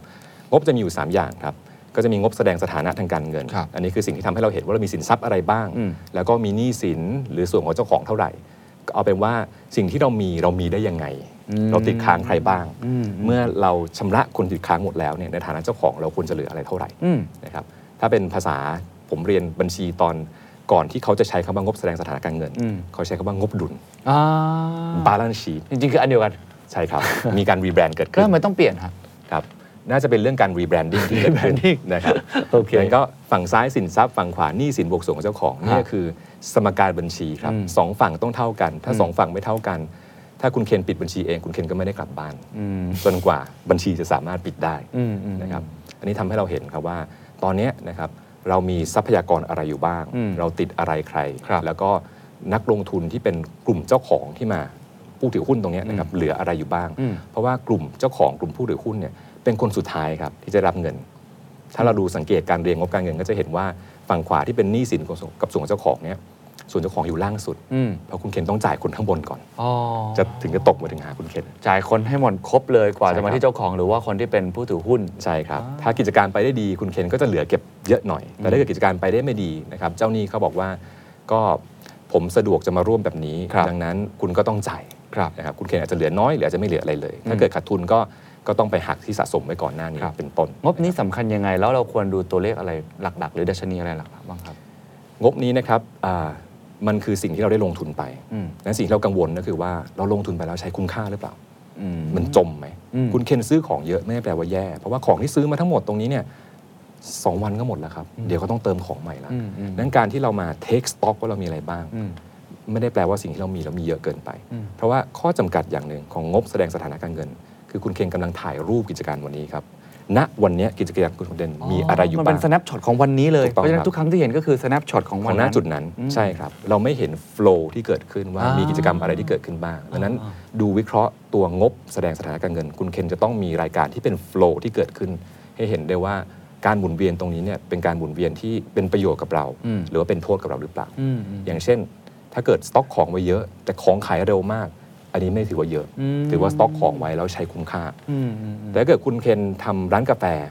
ทำร้านกาแฟไว้มี 100 ที่นั่ง ครับ แต่คนนั่งจริงแค่ 10 ที่นั่ง อืม ผมว่าคุณเคนร้านคงใหญ่ไปละ อ่า อ่าต้องมีการ right size ครับ ร้านตัวเองลงบ้าง ปรับ ครับ ฟุตปรินร้านตัวเองลงบ้าง อ่าอ่า ครับอันนี้ก็เป็นวิธีในการวิเคราะห์ ครับผมเห็นนักลงทุนหรือนักวิเคราะห์พวกเอ่อหุ้นต่างๆ ก็จะชอบดูอันนี้แล้วก็ดูว่าไอ้ตรงเด็ดมันเป็นยังไง อันนี้อธิบายเพิ่มเติมนะครับปกติเวลาเขาดูนักลงทุนเนี่ยดูว่ากิจการอันเนี้ยมันโอเค หรือไม่โอเค สุขภาพเนี่ยถ้าดูจากงบตรงนี้เขาดูยังไง ได้ครับ เรื่องงบแสดงสถานะการเงินเนี่ยฝั่งขวาจะเป็นเรื่องหนี้สิน ครับ นะครับดังนั้นคนที่สนใจมาก ๆ เลยก็คือคนที่เป็นนักลงทุน อืม นะครับถ้าเกิดเป็นเจ้าหนี้เขาก็จะกังวลว่าเราอยู่ลำดับที่สูงหรือต่ำนะถ้าเกิดมีเงินเข้ามาจะต้องจ่ายเราเนี่ยมีเพียงพอในการจ่ายหรือเปล่า ถ้าเกิดมีหนี้เยอะเกินไปเจ้าหนี้รายใหม่ ก็จะบอกว่าผมขออนุญาตไม่เข้าไปร่วมแล้วกันครับเพราะผมก็ไม่ทราบว่าจะมีเงินตกมาถึงผมหรือเปล่านะครับแล้วผู้ถือหุ้นอยู่หลังเจ้าหนี้อีก อืมอืม ก็ต้องมีความกังวลเพิ่มเติมขึ้นมาอีกนะครับแล้วก็สามารถเปรียบเทียบได้ว่าปริมาณหนี้ที่มีตอนนี้เยอะหรือเปล่า อืม เขาจะเปรียบเทียบ 2 วิธีครับ วิธีแรกก็คือว่า จากตัวมูลค่าของกิจการทั้งหมดตรงนี้เนี่ยเป็นส่วนของเจ้าหนี้เท่าไหร่ อืม เป็นส่วนของผู้ถือหุ้นเท่าไหร่ อืม นะครับบางกิจการก็มีเจ้าหนี้เยอะ แต่ไม่เป็นไร เพราะมีเงินจ่ายผู้ถือหุ้นก็สบายใจ อืม แต่กิจการไหนมีความเสี่ยงสูงหน่อย เงินเข้าไม่ค่อยแน่นอน คุณจะมีเงินจ่ายหนี้ไหมนะ อืม ผู้ถือหุ้นก็อาจจะกังวล ก็ขอผลตอบแทนสูงขึ้นถึงจะมาร่วมด้วย อืม เจ้าหนี้เองก็เหมือนกัน อืม นะครับนั่นก็จะเป็นอ่าวิธีหนึ่งในการดู ครับ แต่ว่าอย่างที่เราเห็นก่อนหน้านี้ครับว่าตัวเลขที่เป็นในตัวงบแสดงสถานการเงิน เป็น snapshot เป็นสต็อกของสิ่งที่มีอยู่ ครับ เราต้องมีตัวเลขที่เป็น flow เปรียบเทียบเสมออ ม ดังนั้นถ้าจะดูเรื่องหนี้หนี้มากหนี้น้อยเทียบกับตัวมูลค่ากิจการก็เป็นวิธีหนึ่ง อืม แต่เทียบกับกระแส เช่น กระแสเงินสด ค ที่ รับ มี ก็เป็นวิธีเทียบอีกวิธีหนึ่ง อืม นะครับถ้าเป็นอ่าอัตราส่วนที่เขาใช้กันละกันนะครับอ่าแบบแรกที่คุยกัน เราอาจจะเคยได้ยินคำว่า debt to equity ratio ครับ DE หรือ DE ratio อืม ถูกต้องครับ ก็คือว่าตอนเนี้ยมีหนี้เท่าไหร่ แล้วก็มีส่วนของผู้ถือหุ้นเท่าไหร่ ลองคิดเป็นสัดส่วนเปรียบเทียบกันสิ อืม มีหนี้เยอะส่วนของผู้ถือหุ้นน้อยก็แปลว่าบริษัทนี้เกิดปัญหาอะไรขึ้น น่าจะมีความเปราะบาง เพราะว่ายังไงคุณก็ต้องจ่ายหนี้งั้นผู้ถือหุ้นก็ต้องเหนื่อยหน่อย อืม แบบที่สองครับเราจะเอาหนี้มาเทียบกับตัวเลขที่เป็น flow เราจะใช้เป็นตัวเลข EBITDA อืม เดี๋ยวจะคุยอันนี้เพิ่มเติมกันในเรื่องงบของตัวงบกำไรขาดทุน ครับ แต่พูดคร่าวๆ EBITDA ก็คือเป็นตัวเลขการวัดกำไรประเภทหนึ่ง ที่คล้ายกระแสเงินสดมาก อืม เพื่อสามารถวิเคราะห์ได้ว่าคุณมีกำลังในการชำระหนี้หรือเปล่า อืม ถ้าเกิดมีหนี้อยู่พอประมาณ แต่ว่ามีความสามารถในการชำระหนี้เยอะ ครับ เจ้าหนี้ก็อาจจะสบายใจได้มากขึ้น อ๋อเข้าใจเพราะฉะนั้นต้องดูประกอบกัน ใช่ครับ อันนี้คืออันแรกงบอันแรก ใช่ครับ ดูเพื่อเป็น snapshot ว่าตอนนี้เรื่องของหนี้สินกับเรื่องของเจ้าของนี่เป็นยังไง ครับงบที่ 2 คืองบกำไรขาดทุนครับ อืม อ่างบอ่า income statement ถ้าเป็นภาษาอังกฤษ อันนี้เหมือนจะเป็นคนคุ้นเคยที่สุดนะที่หลายคนชอบดูอันนี้ ผมว่าทุกธุรกิจนะครับทุกธุรกิจถ้าเกิดทำงานในองค์กรที่เริ่มมีการแบ่งหน่วยนะครับว่าแต่ละหน่วยเนี่ยมีหัวหน้าทีมดูแล งบกำไรขาดทุน ผมเชื่อว่าได้เห็น อืม เพราะว่าเราสามารถแยกงบกำไรขาดทุนเป็นหน่วยธุรกิจได้ ครับ แต่ว่างบแสดงสถานะการเงินมักไม่ค่อยแยก อืม เป็นระดับกิจการมากกว่าอ่ะแต่ทีมนี้ทีมนี้อ่ะต้องไปขายคอนเทนต์ลักษณะแบบนี้ ปีนี้ให้ยอดเท่านี้ละ อืม แต่ยอดคุณก็ต้องคุมค่าใช้จ่ายด้วยนะเพ ครับ ราะสุดท้ายบริษัทต้องการกำไร ครับ ดังนั้นงบตรงนี้เนี่ยวัตถุประสงค์มีชัดเจนมากครับว่ารายได้คือสิ่งที่เราหาเข้ามา แต่ค่าใช้จ่ายคือสิ่งที่เราจำเป็นจะต้องเกิดขึ้น เพื่อสนับสนุนการหารายได้ตรงนั้น เมื่อทำเสร็จแล้วเหลือไหม อืม เหลือเยอะก็ดี เหลือน้อยก็ก็อ่ามีวิธีในการทำให้ดูทำให้ทำให้อ่าเราสบายใจได้มากขึ้น ครับ ซึ่งจะคุยต่อระดับหนึ่ง อืม นะครับ ซึ่งก็เรียงตามลำดับ มีรายได้เข้ามา จ่ายคนใกล้ตัวก่อนนะครับจ่ายพนักงาน จ่ายซัพพลายเออร์เป็นต้นนะครับ จ่ายพวกเรื่องการผลิต อืม แยกเป็นเรื่องจ่ายเรื่องการตลาดนะครับ เรื่องการบริหารก็จะเป็นตัวเลขกำไรอ่าเขาจะใช้คำว่า earnings before interest and tax ก็คือกำไรก่อนจ่ายดอกเบี้ยและภาษี อืม ถ้าอีกคำหนึ่งอาจใช้เป็นกำไรจากการดำเนินงาน ครับ operating income ครับ เพราะว่านี่คือสิ่งที่แยกมาแล้วว่าดำเนินงานมา เหลือตรงนี้แหละมาจากกิจการ อืม หลังจากนั้นเนี่ยจะไปจ่ายดอกเบี้ย หรือไปจ่ายภาษี อันนี้ไม่ได้เกี่ยวกับกิจการละ อืม เกี่ยวกับเรื่องทีมการเงินแล้วครับไปเอาเงินที่ไหนมาใช้ อืมอืม ถ้าไปเอาเงินเจ้าหนี้มา คุณก็ต้องจ่ายดอกเบี้ยให้เจ้าหนี้ อืม แต่ถ้าเกิดบริษัทเราใช้เงินผู้ถือหุ้นร้อยเปอร์เซ็นต์ก็ไม่มีดอกเบี้ย ครับ ครับ เพราะฉะนั้นไอ้ไอ้ไอ้ตัวเลขเมื่อกี้เป็นตัวบอกว่าสิ่งที่เราทำน่ะ performance จริงๆอ่ะมันเป็นยังไง ก่อนที่จะไปดูตัวเลขอื่นๆที่อาจจะไม่ได้เกี่ยวข้องกับ performance จริงๆ ถูกต้องครับดังนั้นตัวเลข EBIT หรือ operating income นี้ก็เป็นตัวเลขที่มักจะใช้วิเคราะห์ว่าตัวกิจการเองสามารถสร้างกำไรได้เท่าไหร่เพราะว่าตัวเลขหลังจากนั้นไม่เกี่ยวกับกิจการเกี่ยวกับเรื่องนโยบายการเงิน แล้วก็นโยบายภาษีของประเทศที่เราเราอยู่ในนั้นอยู่นะครับแต่กี้เราคุยกันว่า EBITDA ครับ EBITDA ก็คือ earnings before interest and tax แล้วก็มี depreciation และ amortization ด้วย อืมมีเพิ่มเข้ามา ถูกต้องครับ เป็นค่าใช้จ่ายครับที่เกิดขึ้น แต่เราไม่ได้จ่ายออกไปแล้ว ครับ เพราะเป็นค่าใช้จ่ายที่จ่ายไปแล้วล่วงหน้า ค่าเสื่อมราคานะครับหรือว่า amortization ตัวเลขต่างๆ เหล่านี้เนี่ยเป็นค่าใช้จ่ายที่นักบัญชีอ่าช่วยให้เราเข้าใจกำไรมากขึ้นว่า การดำเนินกิจการในรอบบัญชีนี้ สรุปมีค่าใช้จ่ายอะไรเกิดขึ้นบ้าง ยกตัวอย่างคร่าวๆครับ ถ้าเกิดคุณเคนทำธุรกิจอ่าอ่าที่ต้องใช้รถนะครับคุณเคนซื้อรถมา 1 คัน เลขกลมๆ1ล้านบาท 1 ล้านบาทจ่ายเงินออกไปครับ ถ้าเกิดเราทำบัญชีบอกว่าอ้าวปีนี้ซื้อรถล้านหนึ่งดังนั้นมีค่าใช้จ่ายล้านหนึ่งนะ ปีนั้นก็คงเหนื่อยในการทำกำไรโอ้แต่ปีหน้าไม่มีแล้วครับค่าใช้จ่ายเพราะจ่ายไปแล้วครับปีแรก ปีหลังสบาย ซึ่งก็ถูกต้องในระดับหนึ่งเพราะเงินมันออกไปล้านหนึ่ง ใช่ จริงๆ ก็ทำได้อย่างนั้น ใช่ครับ แต่ว่าถ้าเกิดจะมาถามว่าปีกับที่ 1 กับปีที่สองเนี่ยกำไรแตกต่างกันไหมเอะชักชักจะยังไงล่ะ เพราะปีหนึ่งเนี่ยโหลดค่าใช้จ่ายไปเต็มเต็มๆเลย ฮะฮะเข้าใจ ก็ต้องถามว่าคุณเคนครับ รถคันหนึ่งใช้ได้นานเท่าไหร่ ก็อาจจะเจ็ดปี 10 ปี 10 ปี ถ้าใช้ทนทนๆหน่อย20 ปี ครับ แต่นักบัญชีบอกว่า ถ้าอย่างนี้คุณเคนเป็นคนใช้รถนาน คุณเคนใช้ค่าใช้จ่ายแต่ละปีน้อยบริษัทคุณเคนได้กำไรสิครับ อืม เพราะคุณเคนบอกว่าค่าใช้จ่ายของรถผมเนี่ยปีละห้าหมื่นบาทเอง อืม งั้นเรามีมาตรฐานสักนิดหนึ่ง อืม ว่าคุณเคนซื้อรถมา เพื่อให้ทุกคนเข้าใจตรงกันว่าบริษัทนี้กำไรหรือไม่ สินทรัพย์บางอย่างใช้งานได้นาน เรามากำหนดมาตรฐานเถอะว่า อายุการใช้งานมาตรฐานที่พึงเป็นเป็นอะไร คุณเคนใช้งานยังไงอันนี้ แล้วแต่คุณเคนสะดวก แต่ว่าเมื่อรายงานให้คนอื่นทราบ ขอกำหนดว่าห้าปีแล้วกัน อ่าเป็นค่าใช้จ่ายในแต่ละ ใช่ครับ ปีเอามาหาร เป็น เฉ มาตร ลี่ย ฐานไว้ ซึ่งอันนี้อ่าสมมุติว่าเป็นกล้องของฝั่งเดอะสดาเขาก็มีวิธีการคำนวณ ใช่ ค่า ครับ เสื่อมแบบนั้นเหมือนกัน แต่ เก้า บัญชี อี้เฟอร์นิเจอร์อะไรก็แล้วแต่ ถูกต้องครับ อ่าก็ต้องเอามาใส่ตรงนี้ นี่นักบัญชีจะเริ่มเหนื่อยแล้ว เพราะว่า ก็ต้องบันทึกว่าคุณเคนครับคุณเคนซื้อกล้องมาราคาเท่าไหร่ ซื้อเมื่อไหร่เก้าอี้ตัวนี้ล่ะนะครับถ้าเกิดเก้าอี้ตัวที่ผมนั่งอยู่ กับเก้าอี้ตัวที่คุณเคนนั่งอยู่ ซื้อมาคนละปี อืม อ่ะแล้วตอนนี้ปีนี้มูลค่าตามบัญชีเหลือเท่าไหร่ ครับ นักบัญชีต้องมีการระบุเลยนะครับ ว่าเป็นรหัสว่าเก้าอี้ตัวนี้ซื้อมาเมื่อไหร่ ตัดค่าเสื่อมราคาไปแล้วยังไงเหลือมูลค่ายังไงบ้าง เพื่อรายงานให้คนเข้าใจชัดเจนขึ้นครับว่าตอนเนี้ยนะครับธุรกิจของเรากำไรหรือไม่กำไร ครับครับพอเห็นภาพครับ อันนี้คือลักษณะแบบ EBIT หรือ EBITDA พอเห็นยังมีตัวเลขอื่น ๆ อีกบ้าง หรือดัชนีอื่น ๆ ที่อยากให้อาจารย์ช่วยอธิบายเพิ่มเติม ครับ จะเป็น gross margin หรือว่า net profit อะไรต่าง อ่า ๆปกติเวลาเขาดูว่าธุรกิจเนี่ยเฮ้ยกำไรในแต่ละระดับเนี่ยมันแตกต่างกันยังไงแล้วมันดีหรือมันแย่หรือมันบอก performance ย้อนกลับไปยังไงครับ ขอบคุณครับ งบกำไรขาดทุนเนี่ยท็อปไลน์เคยได้ ครับ บอททอมไลน์คือกำไรสุทธิ อืม ที่เข้าสู่ผู้ถือหุ้น ครับ แต่ว่าระหว่างทางเนี่ยเราอาจจะมีวิธีในการเรียงงบการเงินที่ทำให้เราเข้าใจภาพมากขึ้นก็ได้ อย่างเช่นตะกี้เราพูดถึง EBIT นะครับก็คือรายได้หลังหักค่าใช้จ่ายต่าง ๆ ไปเกือบหมดแล้ว อืม แต่ถ้าเกิดเราอยากจะมีบรรทัดพักก่อน เช่น มีรายได้มาแล้วนะ ตัดเฉพาะค่าใช้จ่ายโดยตรงที่เกิดขึ้น อืม สมมุติเรายกตัวอย่างอ่าร้านไข่เจียว ครับ กลับไปตะกี้ใหม่กันแล้วกันนะครับเอาเฉพาะของที่เกี่ยวข้องกับการทำไข่เจียวตรงๆเลย อืม คนทำไข่เจียวนะครับอ่าข้าวนะครับอ่าไข่พวกค่าน้ำค่าไฟต่างๆ ค่าเช่าอะไรต่าง ค่า รับ เช่า ไหม อาจ ฮะ จะแปะไว้ก่อน เอาแปะไว้ก่อน แค่เอาแค่ตัวไข่เจียวก่อน เอาแค่ตัวไข่เจียวอย่างเดียว ใช่ โอเค แค่ตัวไข่เจียวก่อนสรุปไข่เจียวหนึ่งจานขายไปกำไรไหมอ่างั้นมาดูต้นทุนโดยตรงที่เกิดขึ้นกับตัวไข่เจียวเลย ๆ ครับ นะครับแล้วเรียกตรงเนี้ยว่าพักบรรทัดนี้ก่อนว่า gross profit กำไรขั้นต้นจากการขายไข่เจียวตรงนี้ อืม ถัดมาค่อยเอาพวกค่าเช่าค่าการตลาดมาใส่ ว่าถ้าไข่เจียวต่อจานกำไรเท่านี้ คุณเคนจ่ายค่าเช่าได้ไหมโลเคชันตรงนี้ อืม คุณเคนสามารถทำการตลาดได้เท่าไหร่ อืม นะครับจ้างคนมาช่วยได้ไหม หรือว่าหรือว่าจะทำทุกอย่างเองหมดเลย ครับ ในการบริหารจัดการเอ่อการขายตรงนี้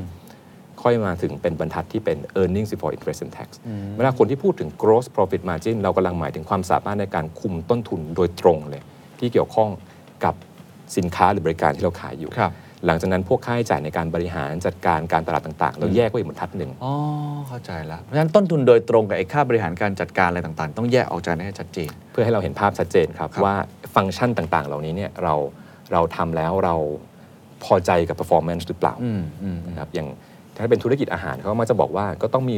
อ่า gross profit margin สักประมาณ 60%เลยนะ ครับ เพราะว่าสุดท้ายคุณต้องไปจ่ายค่าเช่า ค่าตกแต่งร้านค่านู่นค่านี่เต็มหมดเลย เราก็จะมีเป็นตัวเลขอ่ามาตรฐานในใจที่เมื่อคุยกับคนในกิจการเนี่ยเขาสามารถเล่าให้เราฟังได้ว่าเลขที่คุณจะเป็นเท่าไหร่ อืม เข้าใจครับ ซึ่งไอสัดส่วนหรือว่าเปอร์เซ็นต์ลักษณะเมื่อกี้ก็แล้วแต่อุตสาหกรรมเรียกผม ใช่ครับ ใช่ไหมบางอุตสาหกรรมเนี่ยโอ้ยตัว gross มามา profit เนี่ยน้อยมากเลย บางอุตสาหกรรมก็เยอะ อันนี้ก็ต้องไปคำนวณเอาเองว่าอุตสาหกรรมเรามันธรรมชาติมันเป็นยังไง ใช่ครับ ถ้าเราเริ่มต้นกิจการใหม่เราก็ต้องทำกันบ้านพวกนี้เอง แต่พอกิจการเราเริ่มใหญ่ขึ้น พอคุณเคนอ่าทำร้านกาแฟประสบความสำเร็จแล้วคุณเคนบอกว่าเอ๊ะมาขายอาหารบ้างดีกว่า บริษัทเราขายกาแฟมีร้านเยอะแยะหมดแล้วจะขายอาหารเพิ่มแล้วมีทีมเป็น CFO มีทีมลงทุนแล้ว คุณทีมลงทุนครับช่วยไปดูหน่อยครับธุรกิจอาหารเป็นยังไงบ้าง แล้วมารายงานคุณเคนให้ตัดสินใจว่าสรุปเปิดร้านอาหารกำไรหรือไม่กำไร คุณจะเดินหน้าต่อไหม นี่คือจุดที่คุณเคนสามารถตัดสินใจได้แล้ว โดยที่ข้อมูลต่างๆ เหล่านี้เนี่ยนะครับมีทีมคอยช่วยเตรียมให้ อ่าอันนี้คืองบที่ 2กำไรขาดทุนครับ ใช่ครับ อ่าง บสุดท้ายครับ งบกระแสเงินสดนะครับซึ่งงบกระแสเงินสดก็จะมีการเรียบเรียงไว้ว่ากระแสเงินสดเนี่ยมีอะไรเข้าอะไรออกบ้าง วัตถุประสงค์หลักของงบกระแสเงินสดก็คือว่าถ้าปีนี้เริ่มต้นปี คุณเคนมีเงินในบัญชีอยู่ 5 0 0แสนบาท ตอนสิ้นปีคุณบัญเชนมีบัญชี 2 ล้านบาท1ล้าน5ที่เพิ่มขึ้น เพิ่มขึ้นเพราะอะไร เราก็ต้องมาแจกแจงเหตุผลนะครับเหตุผลเราแบ่งเป็น 3 เหตุผล ครับ เหตุผลแรกจากการดำเนินงาน ขายของขายมาอ่าแล้วก็อ่าซื้อมาซื้อมาขายไปนะครับแล้วก็มีการบริหารจัดการพวกตัว working cap ซึ่งประเด็นเรายังไม่ได้พูดถึงกัน แต่ว่าอ่าถ้าเคลียร์ฟังคร่าวๆ working cap ก็หมายถึง คุณเคนจะขยายกิจการ คุณเคนก็ต้องซื้อเม็ดกาแฟมากขึ้นอ่ะก็ต้องเอาเงินไปซื้อของพวกนั้นนะให้เราสามารถดำเนินการต่อไปได้ นั่นคือส่วนหนึ่งของ working cap ตรงนี้จะเรียกก็เป็นกระแสเงินสดที่มาจากการดำเนินงาน ครับ นะครับถัดมาคือเรื่องลงทุน คุณเคนเอาเงินไปเปิดสาขาใหม่ไหมพอเวลาเปิดสาขาใหม่เนี่ยตัวการลงทุนเนี้ยมีอายุการใช้งานระยะยาวนะก็จะขอแยกหมวดเอาไว้ต่างหากอันนี้ก็คือเป็นเป็นอ่าการลงทุนโดยเฉพาะนะครับแล้วสุดท้ายก็คือว่าถ้าเกิดมีเงินเข้าหรือเงินออกจากการที่เราไประดมทุน หรือว่าจ่ายเงินคืนให้กับนักลงทุน ก็จะเป็นหมวดสุดท้ายนะครับเป็นกระแสเงินสดจากกิจกรรมทางด้านการเงิน รวมสุดท้ายคุณเคนจะสามารถหาที่มาที่ไปได้หมดว่า เงินที่เพิ่มขึ้นล้านห้าปีเนี้ยมาจากไหน บางทีเพิ่มขึ้นเนี่ยอาจจะขายขาดทุน ลงทุนเกินตัว แต่ไประดมทุนเพิ่ม เงินในบัญชีเลยเพิ่ม เข้าใจแล้ว นะครับก็ต้องเห็นภาพชัดเจน ว่ามีเงินในลิ้นชักมาจากไหน ใช่ครับถู ปก ต้อง ติ เลย ง ครับ นี้เขาดูตรงไหนเป็นพิเศษ อะไรคือดัชนีที่ควรจะดูเพื่อจะตัดสินใจต่อได้ หรือว่าจริงงบนี้มันมีประโยชน์มากที่สุดตรงมุมไหนครับ ผมชอบรวบ 2 อันเข้าด้วยกันนะครับก็คืออ่าการดำเนินงาน ครับ นะครับกับตัวการลงทุน อืม บางคนจะเรียกรวมๆ ตรงนี้ว่าเป็น free cash flow หรือกระแสเงินสดอิสระที่บริษัทเนี่ยไม่มีภาระอะไรละ ตรงนี้คือสิ่งที่เราสามารถนำเงินไปคืนนักลงทุนได้ คืออาก็มีเงินมา ดังนั้นคุณจะเอาไปจ่ายดอกเบี้ยไหมอ่าหรือคุณจะไปจ่ายเงินต้นไหมจ่ายปันผลหรือเปล่า ดังนั้นอ่าตัวเลขเนี่ยมันทำให้เราเห็นว่าสุดท้ายแล้วนะครับตัวกิจการของเราเนี่ยมีความสามารถในการชำระคืนหรือเปล่า ครับ ในแต่ละปีแต่ละปีครับแต่ถ้าเกิดแยกย่อยลงไปเนี่ยเขาก็มีประโยชน์ของเขา ว่ากระแสเงินสดจากการดำเนินงาน คุณเคนเปิดร้านโดยที่ยังไม่ขยายเพิ่มเป็นยังไงบ้าง อืม ปีนี้เงินเข้ามาเยอะนะ เข้ามาเยอะเพราะเหตุผลอะไร เข้ามาเยอะเพราะกำไรหรือเปล่า หรือเข้ามาเยอะเพราะว่าคุณเคนเอ่อสต็อกที่มีในมือขายหมดเกลี้ยงเลย ถ้าขายหมดเกลี้ยงก็เงินที่เข้ามาก็ต้องระวังนิดนึงนะ เพราะว่าคุณเคนขายสต็อกกาแฟทิ้งไปแล้วเนี่ยแล้วปีหน้าคุณเคนจะเอากาแฟที่ไหนขาย ก็ไม่สาสาามามร ร ถ ถสามารถแยกรายละเอียดได้นะครับซึ่งซึ่งตะกี้อาจจะพูดข้ามขั้นไปนิดนึง ครับ นะครับภาพใหญ่ free cash flow เนี่ยเป็นสิ่งที่จะบอกให้เรารู้ว่ากิจการของเรามีความสามารถในการคืนเงินนักลงทุนหรือเปล่า แต่เพื่อแยกย่อยลงไปเนี่ยก็จะมีเป็นกิจกรรมที่เห็นได้ชัด ขายของกำไรไหม ลงทุนไปกับกิจการเพิ่มหรือเปล่า ลงทุนรูปแบบไหน ลงทุนรูปแบบ working capital ที่เป็นสิ่งมีวิใช้หมุนเวียน ครับ หรือลงทุนในสินทรัพย์ใช้ระยะยาว ถ้าเหตุถามว่าทำไมเราเรียกว่าสินทรัพย์หมุนเวียนหรือ working cap เพราะว่าเม็ดกาแฟที่คุณเคนซื้ออะครับคุณเคนซื้อมาคุณเคนก็ต้องใช้ไป อ่ามันหมุน ถูกต้องค ห รั มุ บ นค่อนข้างเร็ว ถูกต้องครับ ในขณะที่ร้านที่คุณเคนไปลงทุนไปปีหน้าร้านก็คือร้านเดิม อยู่กับเราระยะยาว ครับ เขาก็เลยมีการแยกหมวดเอาไว้ว่า ไปลงทุนกับรูปแบบไหนบ้างงั้นจะเห็นได้ว่ากระแสเงินสดคือรายได้ ลบค่าใช้จ่ายเท่ากับกำไรนะครับ แล้วก็ลบด้วยการลงทุน เมื่อลบลงทุนเสร็จแล้วจะเหลือเป็นกระแสเงินสดที่คุณเคนสามารถนำไปคืนนักลงทุนคุณเคนได้แล้ว อ่าเข้าใจแล้ว ซึ่งอันนี้มันมีดัชนีที่มันควรจะเป็นหรือว่าสิ่งที่มันดูแล้วนักลงทุนชอบไม่ชอบสัดส่วนมันมีอะไรอย่างนั้นไหมครับ ถ้าในตัวปริมาณของเงินสดพวกนี้เนี่ยไม่ได้มีเป็นเป็นเลขชัดเจน แต่จะมีเป็นองค์ประกอบภายในครับคุณเคนว่า คุณเคนทำกำไรได้เยอะไหมนะครับคุณเคนลงทุนเกินตัวหรือเปล่า พวกนี้สามารถดูได้ ครับ ซึ่งเราถัดมาเนี่ยก็จะขอเล่าถึงเอ่อตัวเลขการคำนวณที่เรามักจะดูกันนะครับการลงทุนก็อยากได้ผลตอบแทนจากการลงทุน ครับ ROI หรือ Return on Investment ครับ ก็คือสิ่งที่ทำให้เราเข้าใจว่าเกิดอะไรขึ้นนะครับ ซึ่ง ROI ก็คือกำไรจากการลงทุน หารด้วยสิ่งที่ลงทุนไป ถ้าเรามาแยกหมวดหมู่ว่าลงทุนไปกับอะไรบ้าง ลงทุนไปกับ working cap นะครับลงทุนไปกับสินทรัพย์ถาวรใช้งานระยะยาว ครับ เราก็สามารถคำนวณขั้นต้นได้ก่อนว่ากำไรที่คุณเคนเกิดขึ้น หารด้วยลงทุนเนี้ยสรุปแล้วเนี่ยได้กลับมาอัตราเท่าไหร่ คุ้มไหม คุ้มไหม เพราะสุดท้ายคุณเคนต้องหาเงินทุนมาลงทุน อืม คุณเคนจะมีต้นทุนของเงินทุน อืมอืมอืม ถ้าได้กำไรมาเพียงพอกับต้นทุนของเงินทุน ครับ คุณเคนก็เดินหน้าต่อไปได้ ถ้าเกิดกำไรน้อยกว่าต้นทุนของเงินทุน ปีนี้คุณเคนคงต้องกลับมานั่งคิดกับทีมใหม่ว่า ปีหน้าจะทำยังไง เพราะว่าถ้าเกิดเราทำกำไรได้ไม่เท่ากับต้นทุนเงินทุนต่อเนื่อง ครับ เราต้องมาคิดใหม่ว่าเราเอาเงินทุนไปทำกิจการอื่นแทนดีกว่าไหม เห็นภาพครับ ครับถึงเวลา exit เราหรือยังเป็น อ่า ต้น อ่านอกจาก ROI ผมเห็นมีตัวเลขหนึ่ง ROE อันนี้ ครับ เขาไว้ดูเพื่ออะไรครับ ดูของผู้ถือหุ้นครับ อืม ซึ่ง ROI เนี่ยเราจะรวมผู้ถือหุ้นและเจ้าหนี้ด้วย เพราะว่าเราดูแค่ผู้ถือหุ้นบางทีเราจะเราจะเป็นการฉายภาพว่ากิจการดีหรือไม่ดีเนี่ยหลังจากจ่ายเงินเจ้าหนี้ไปแล้ว มันจะมี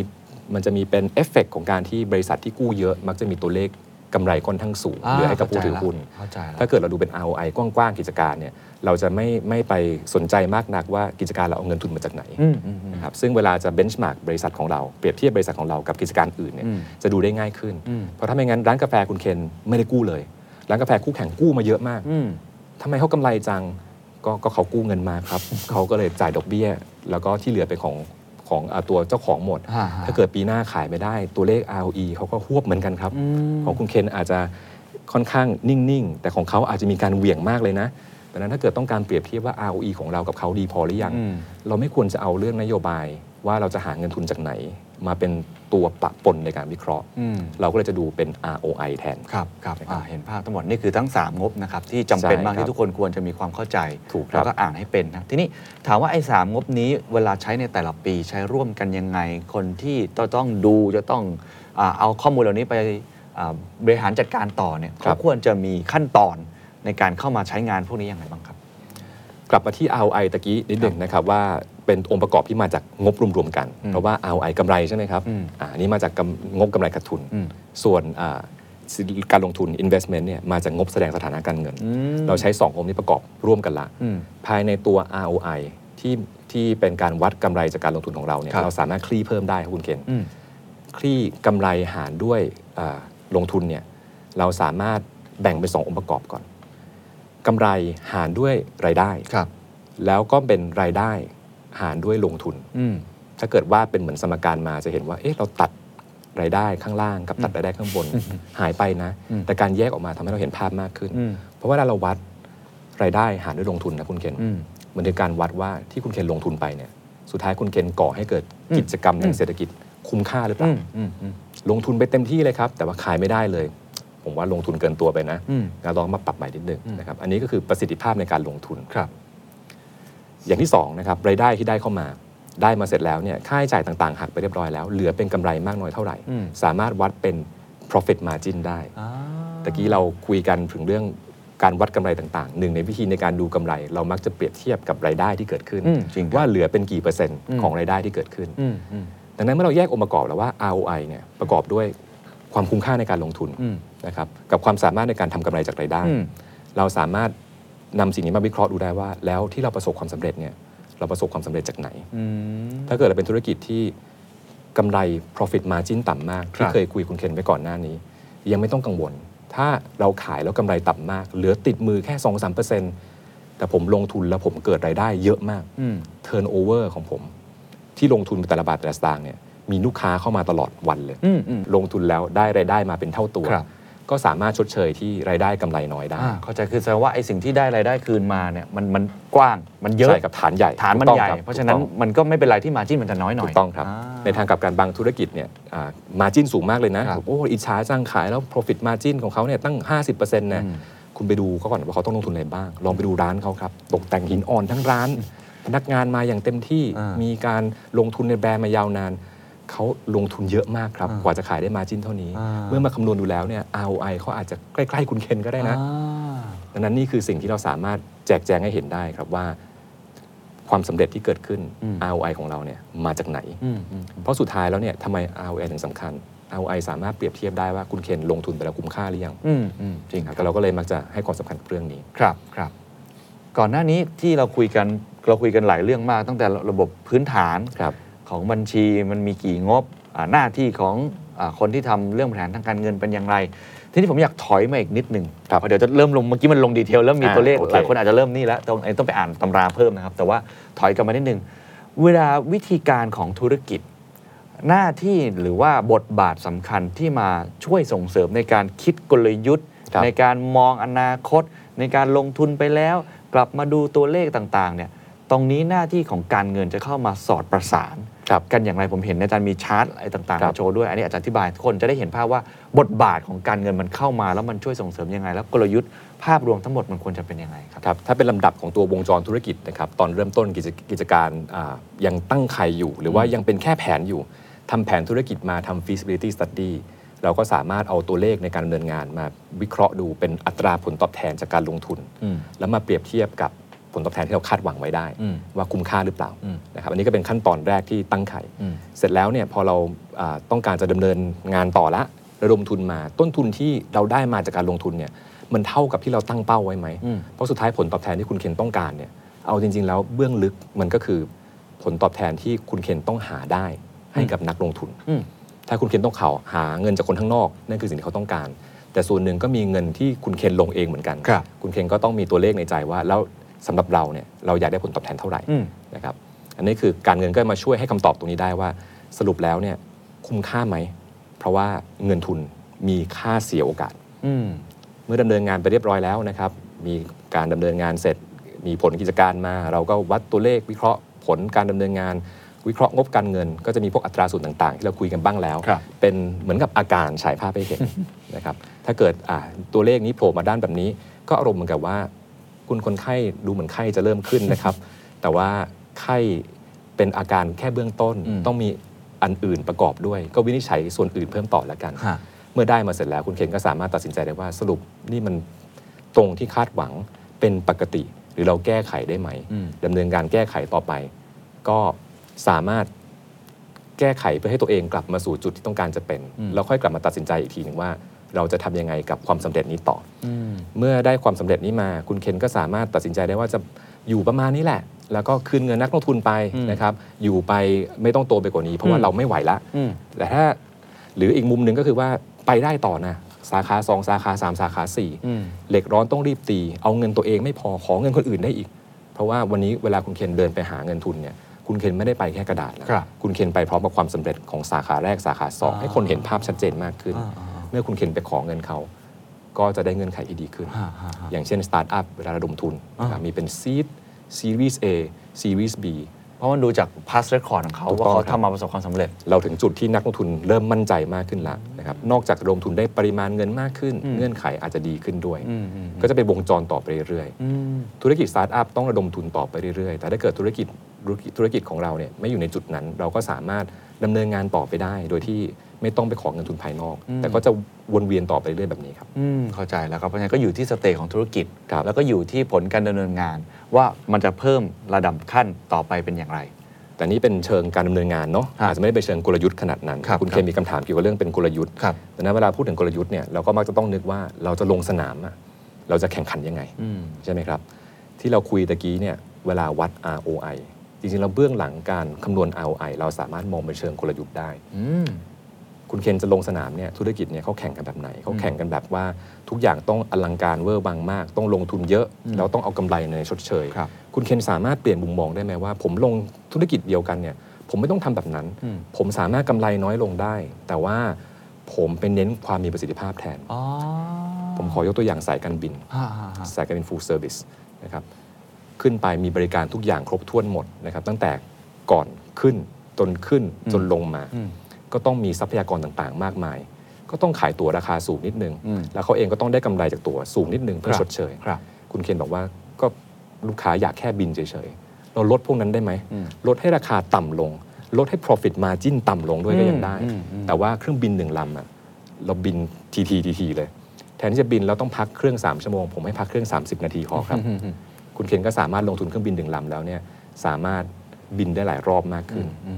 คุณเคนได้กำไรได้เหมือนกัน อืม ในธุรกิจแบบเดียวกัน แต่ว่าใช้ playbook คนละ playbook กัน อืมอืมอืมอืมอืม ดังนั้น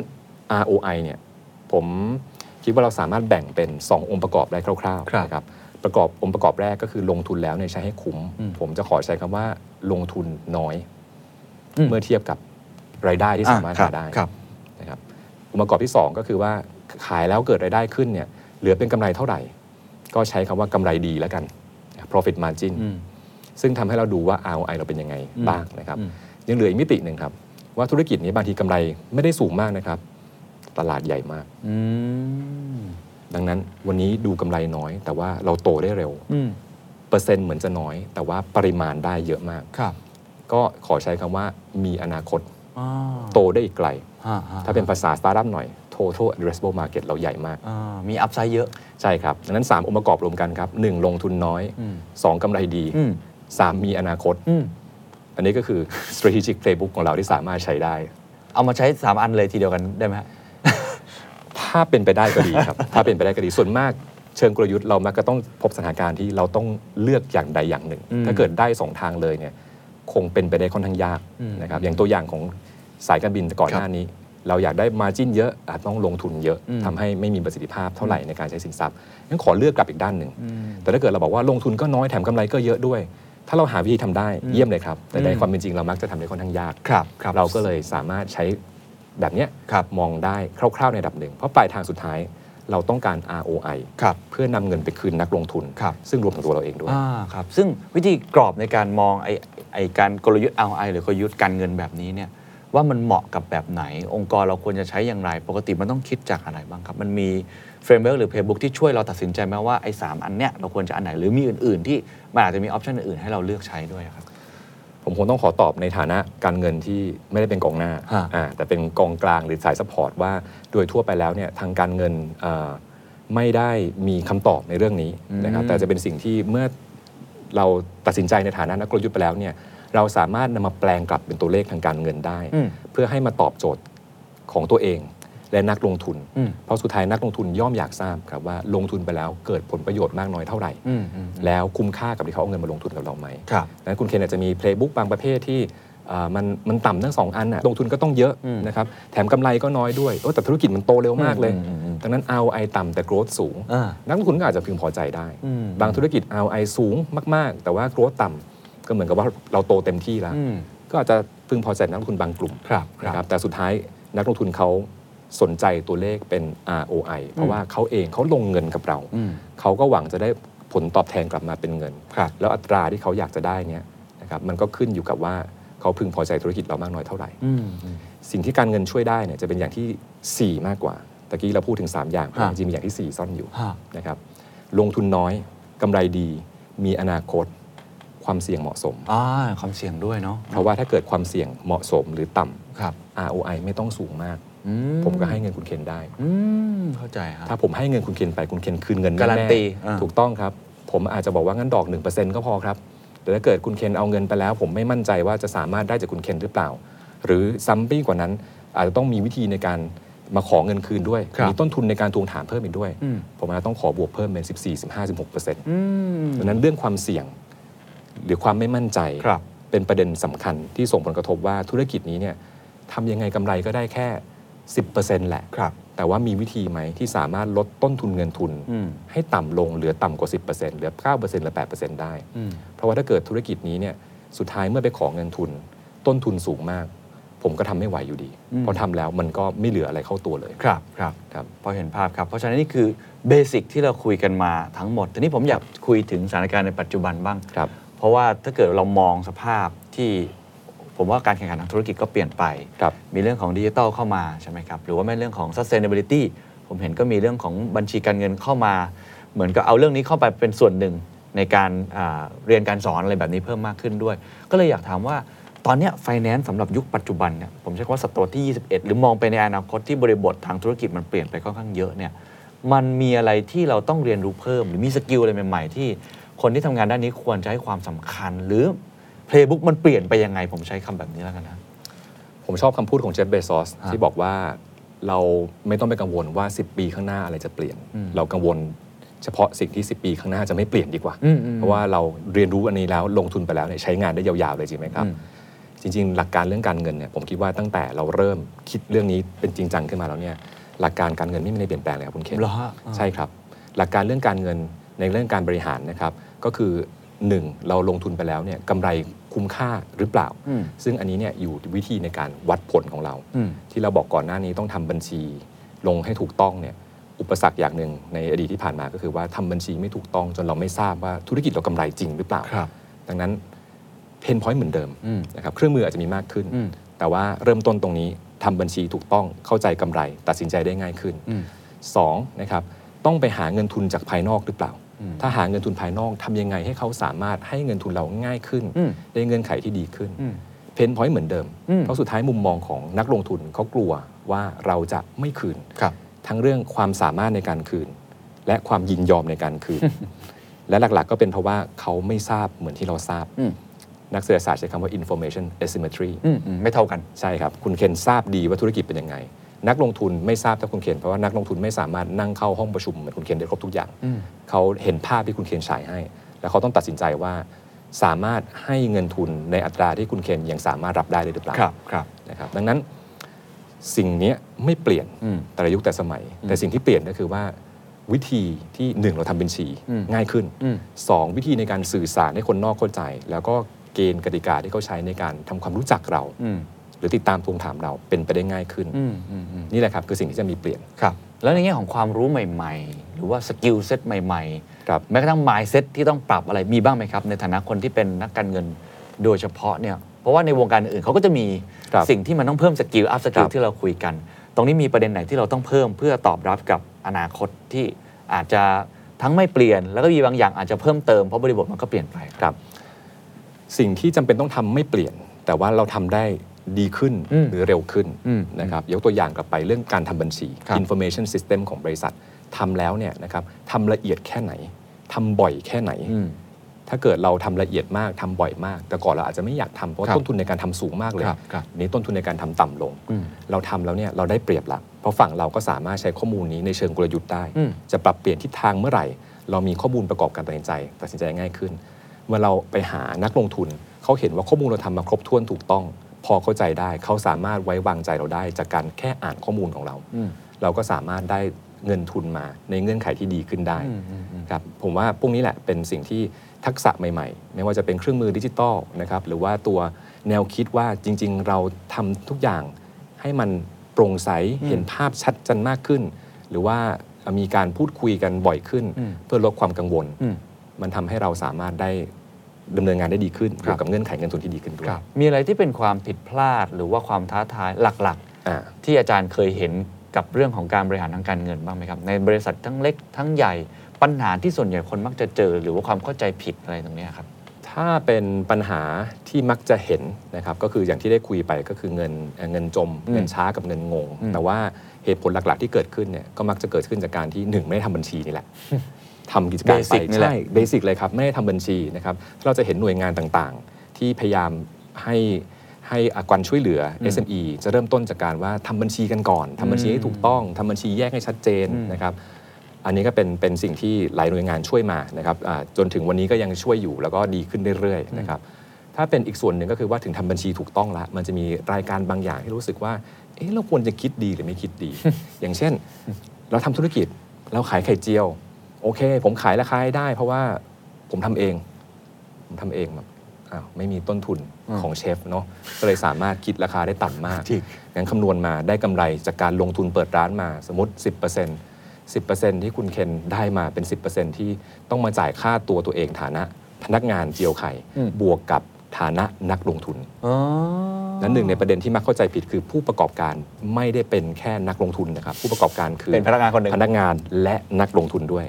ถ้าเกิดเราไม่ใส่ค่าตัวตัวเองไว้ในนั้น เรานับเงินในฐานะนักลงทุนเฉยๆอันนั้นจริงๆสำหรับบางธุรกิจนะครับ เป็นนักลงทุนร้อยเปอร์เซ็นต์เลยดีกว่าไหม ไปซื้อหุ้นบริษัทต่างๆ ไม่ต้อง ากาย ทำเอง ใช่ครับ แล้วนอนรับปันผลดีกว่าไหมนะครับก็เป็นเป็นมุมที่สุดท้ายบางที พอมาคำนวณดูแล้วบางคนรู้สึกทำไมทำแล้วรู้สึกไม่ไปไหนเลย ก็เพราะว่าเมื่อคำนวณเลขต่างๆ ที่เรานึกว่ากำไรจริงๆกำไรไม่พอกำไรไม่พอกับค่าเสียโอกาสของเรา เห็นภาพครับสำหรับวันนี้ขอบคุณมากนะครับ ขอบคุณครับ And that's the secret sauce. ถ้าคุณชื่นชอบ The Secret Sauce เอพิโซดนี้นะครับ ก็ฝากแชร์ให้กับเพื่อนๆ คุณต่อด้วยนะครับ และคุณยังสามารถติดตาม The Secret Sauce ได้ใน Spotify SoundCloud Apple Podcast Podbean YouTube และ Podcast Player ที่คุณใช้อยู่นะครับ และอย่าลืมติดตาม Facebook Fanpage The Secret Sauce เข้ามาติชมเข้ามาพูดคุยกับผมได้เลยนะครับ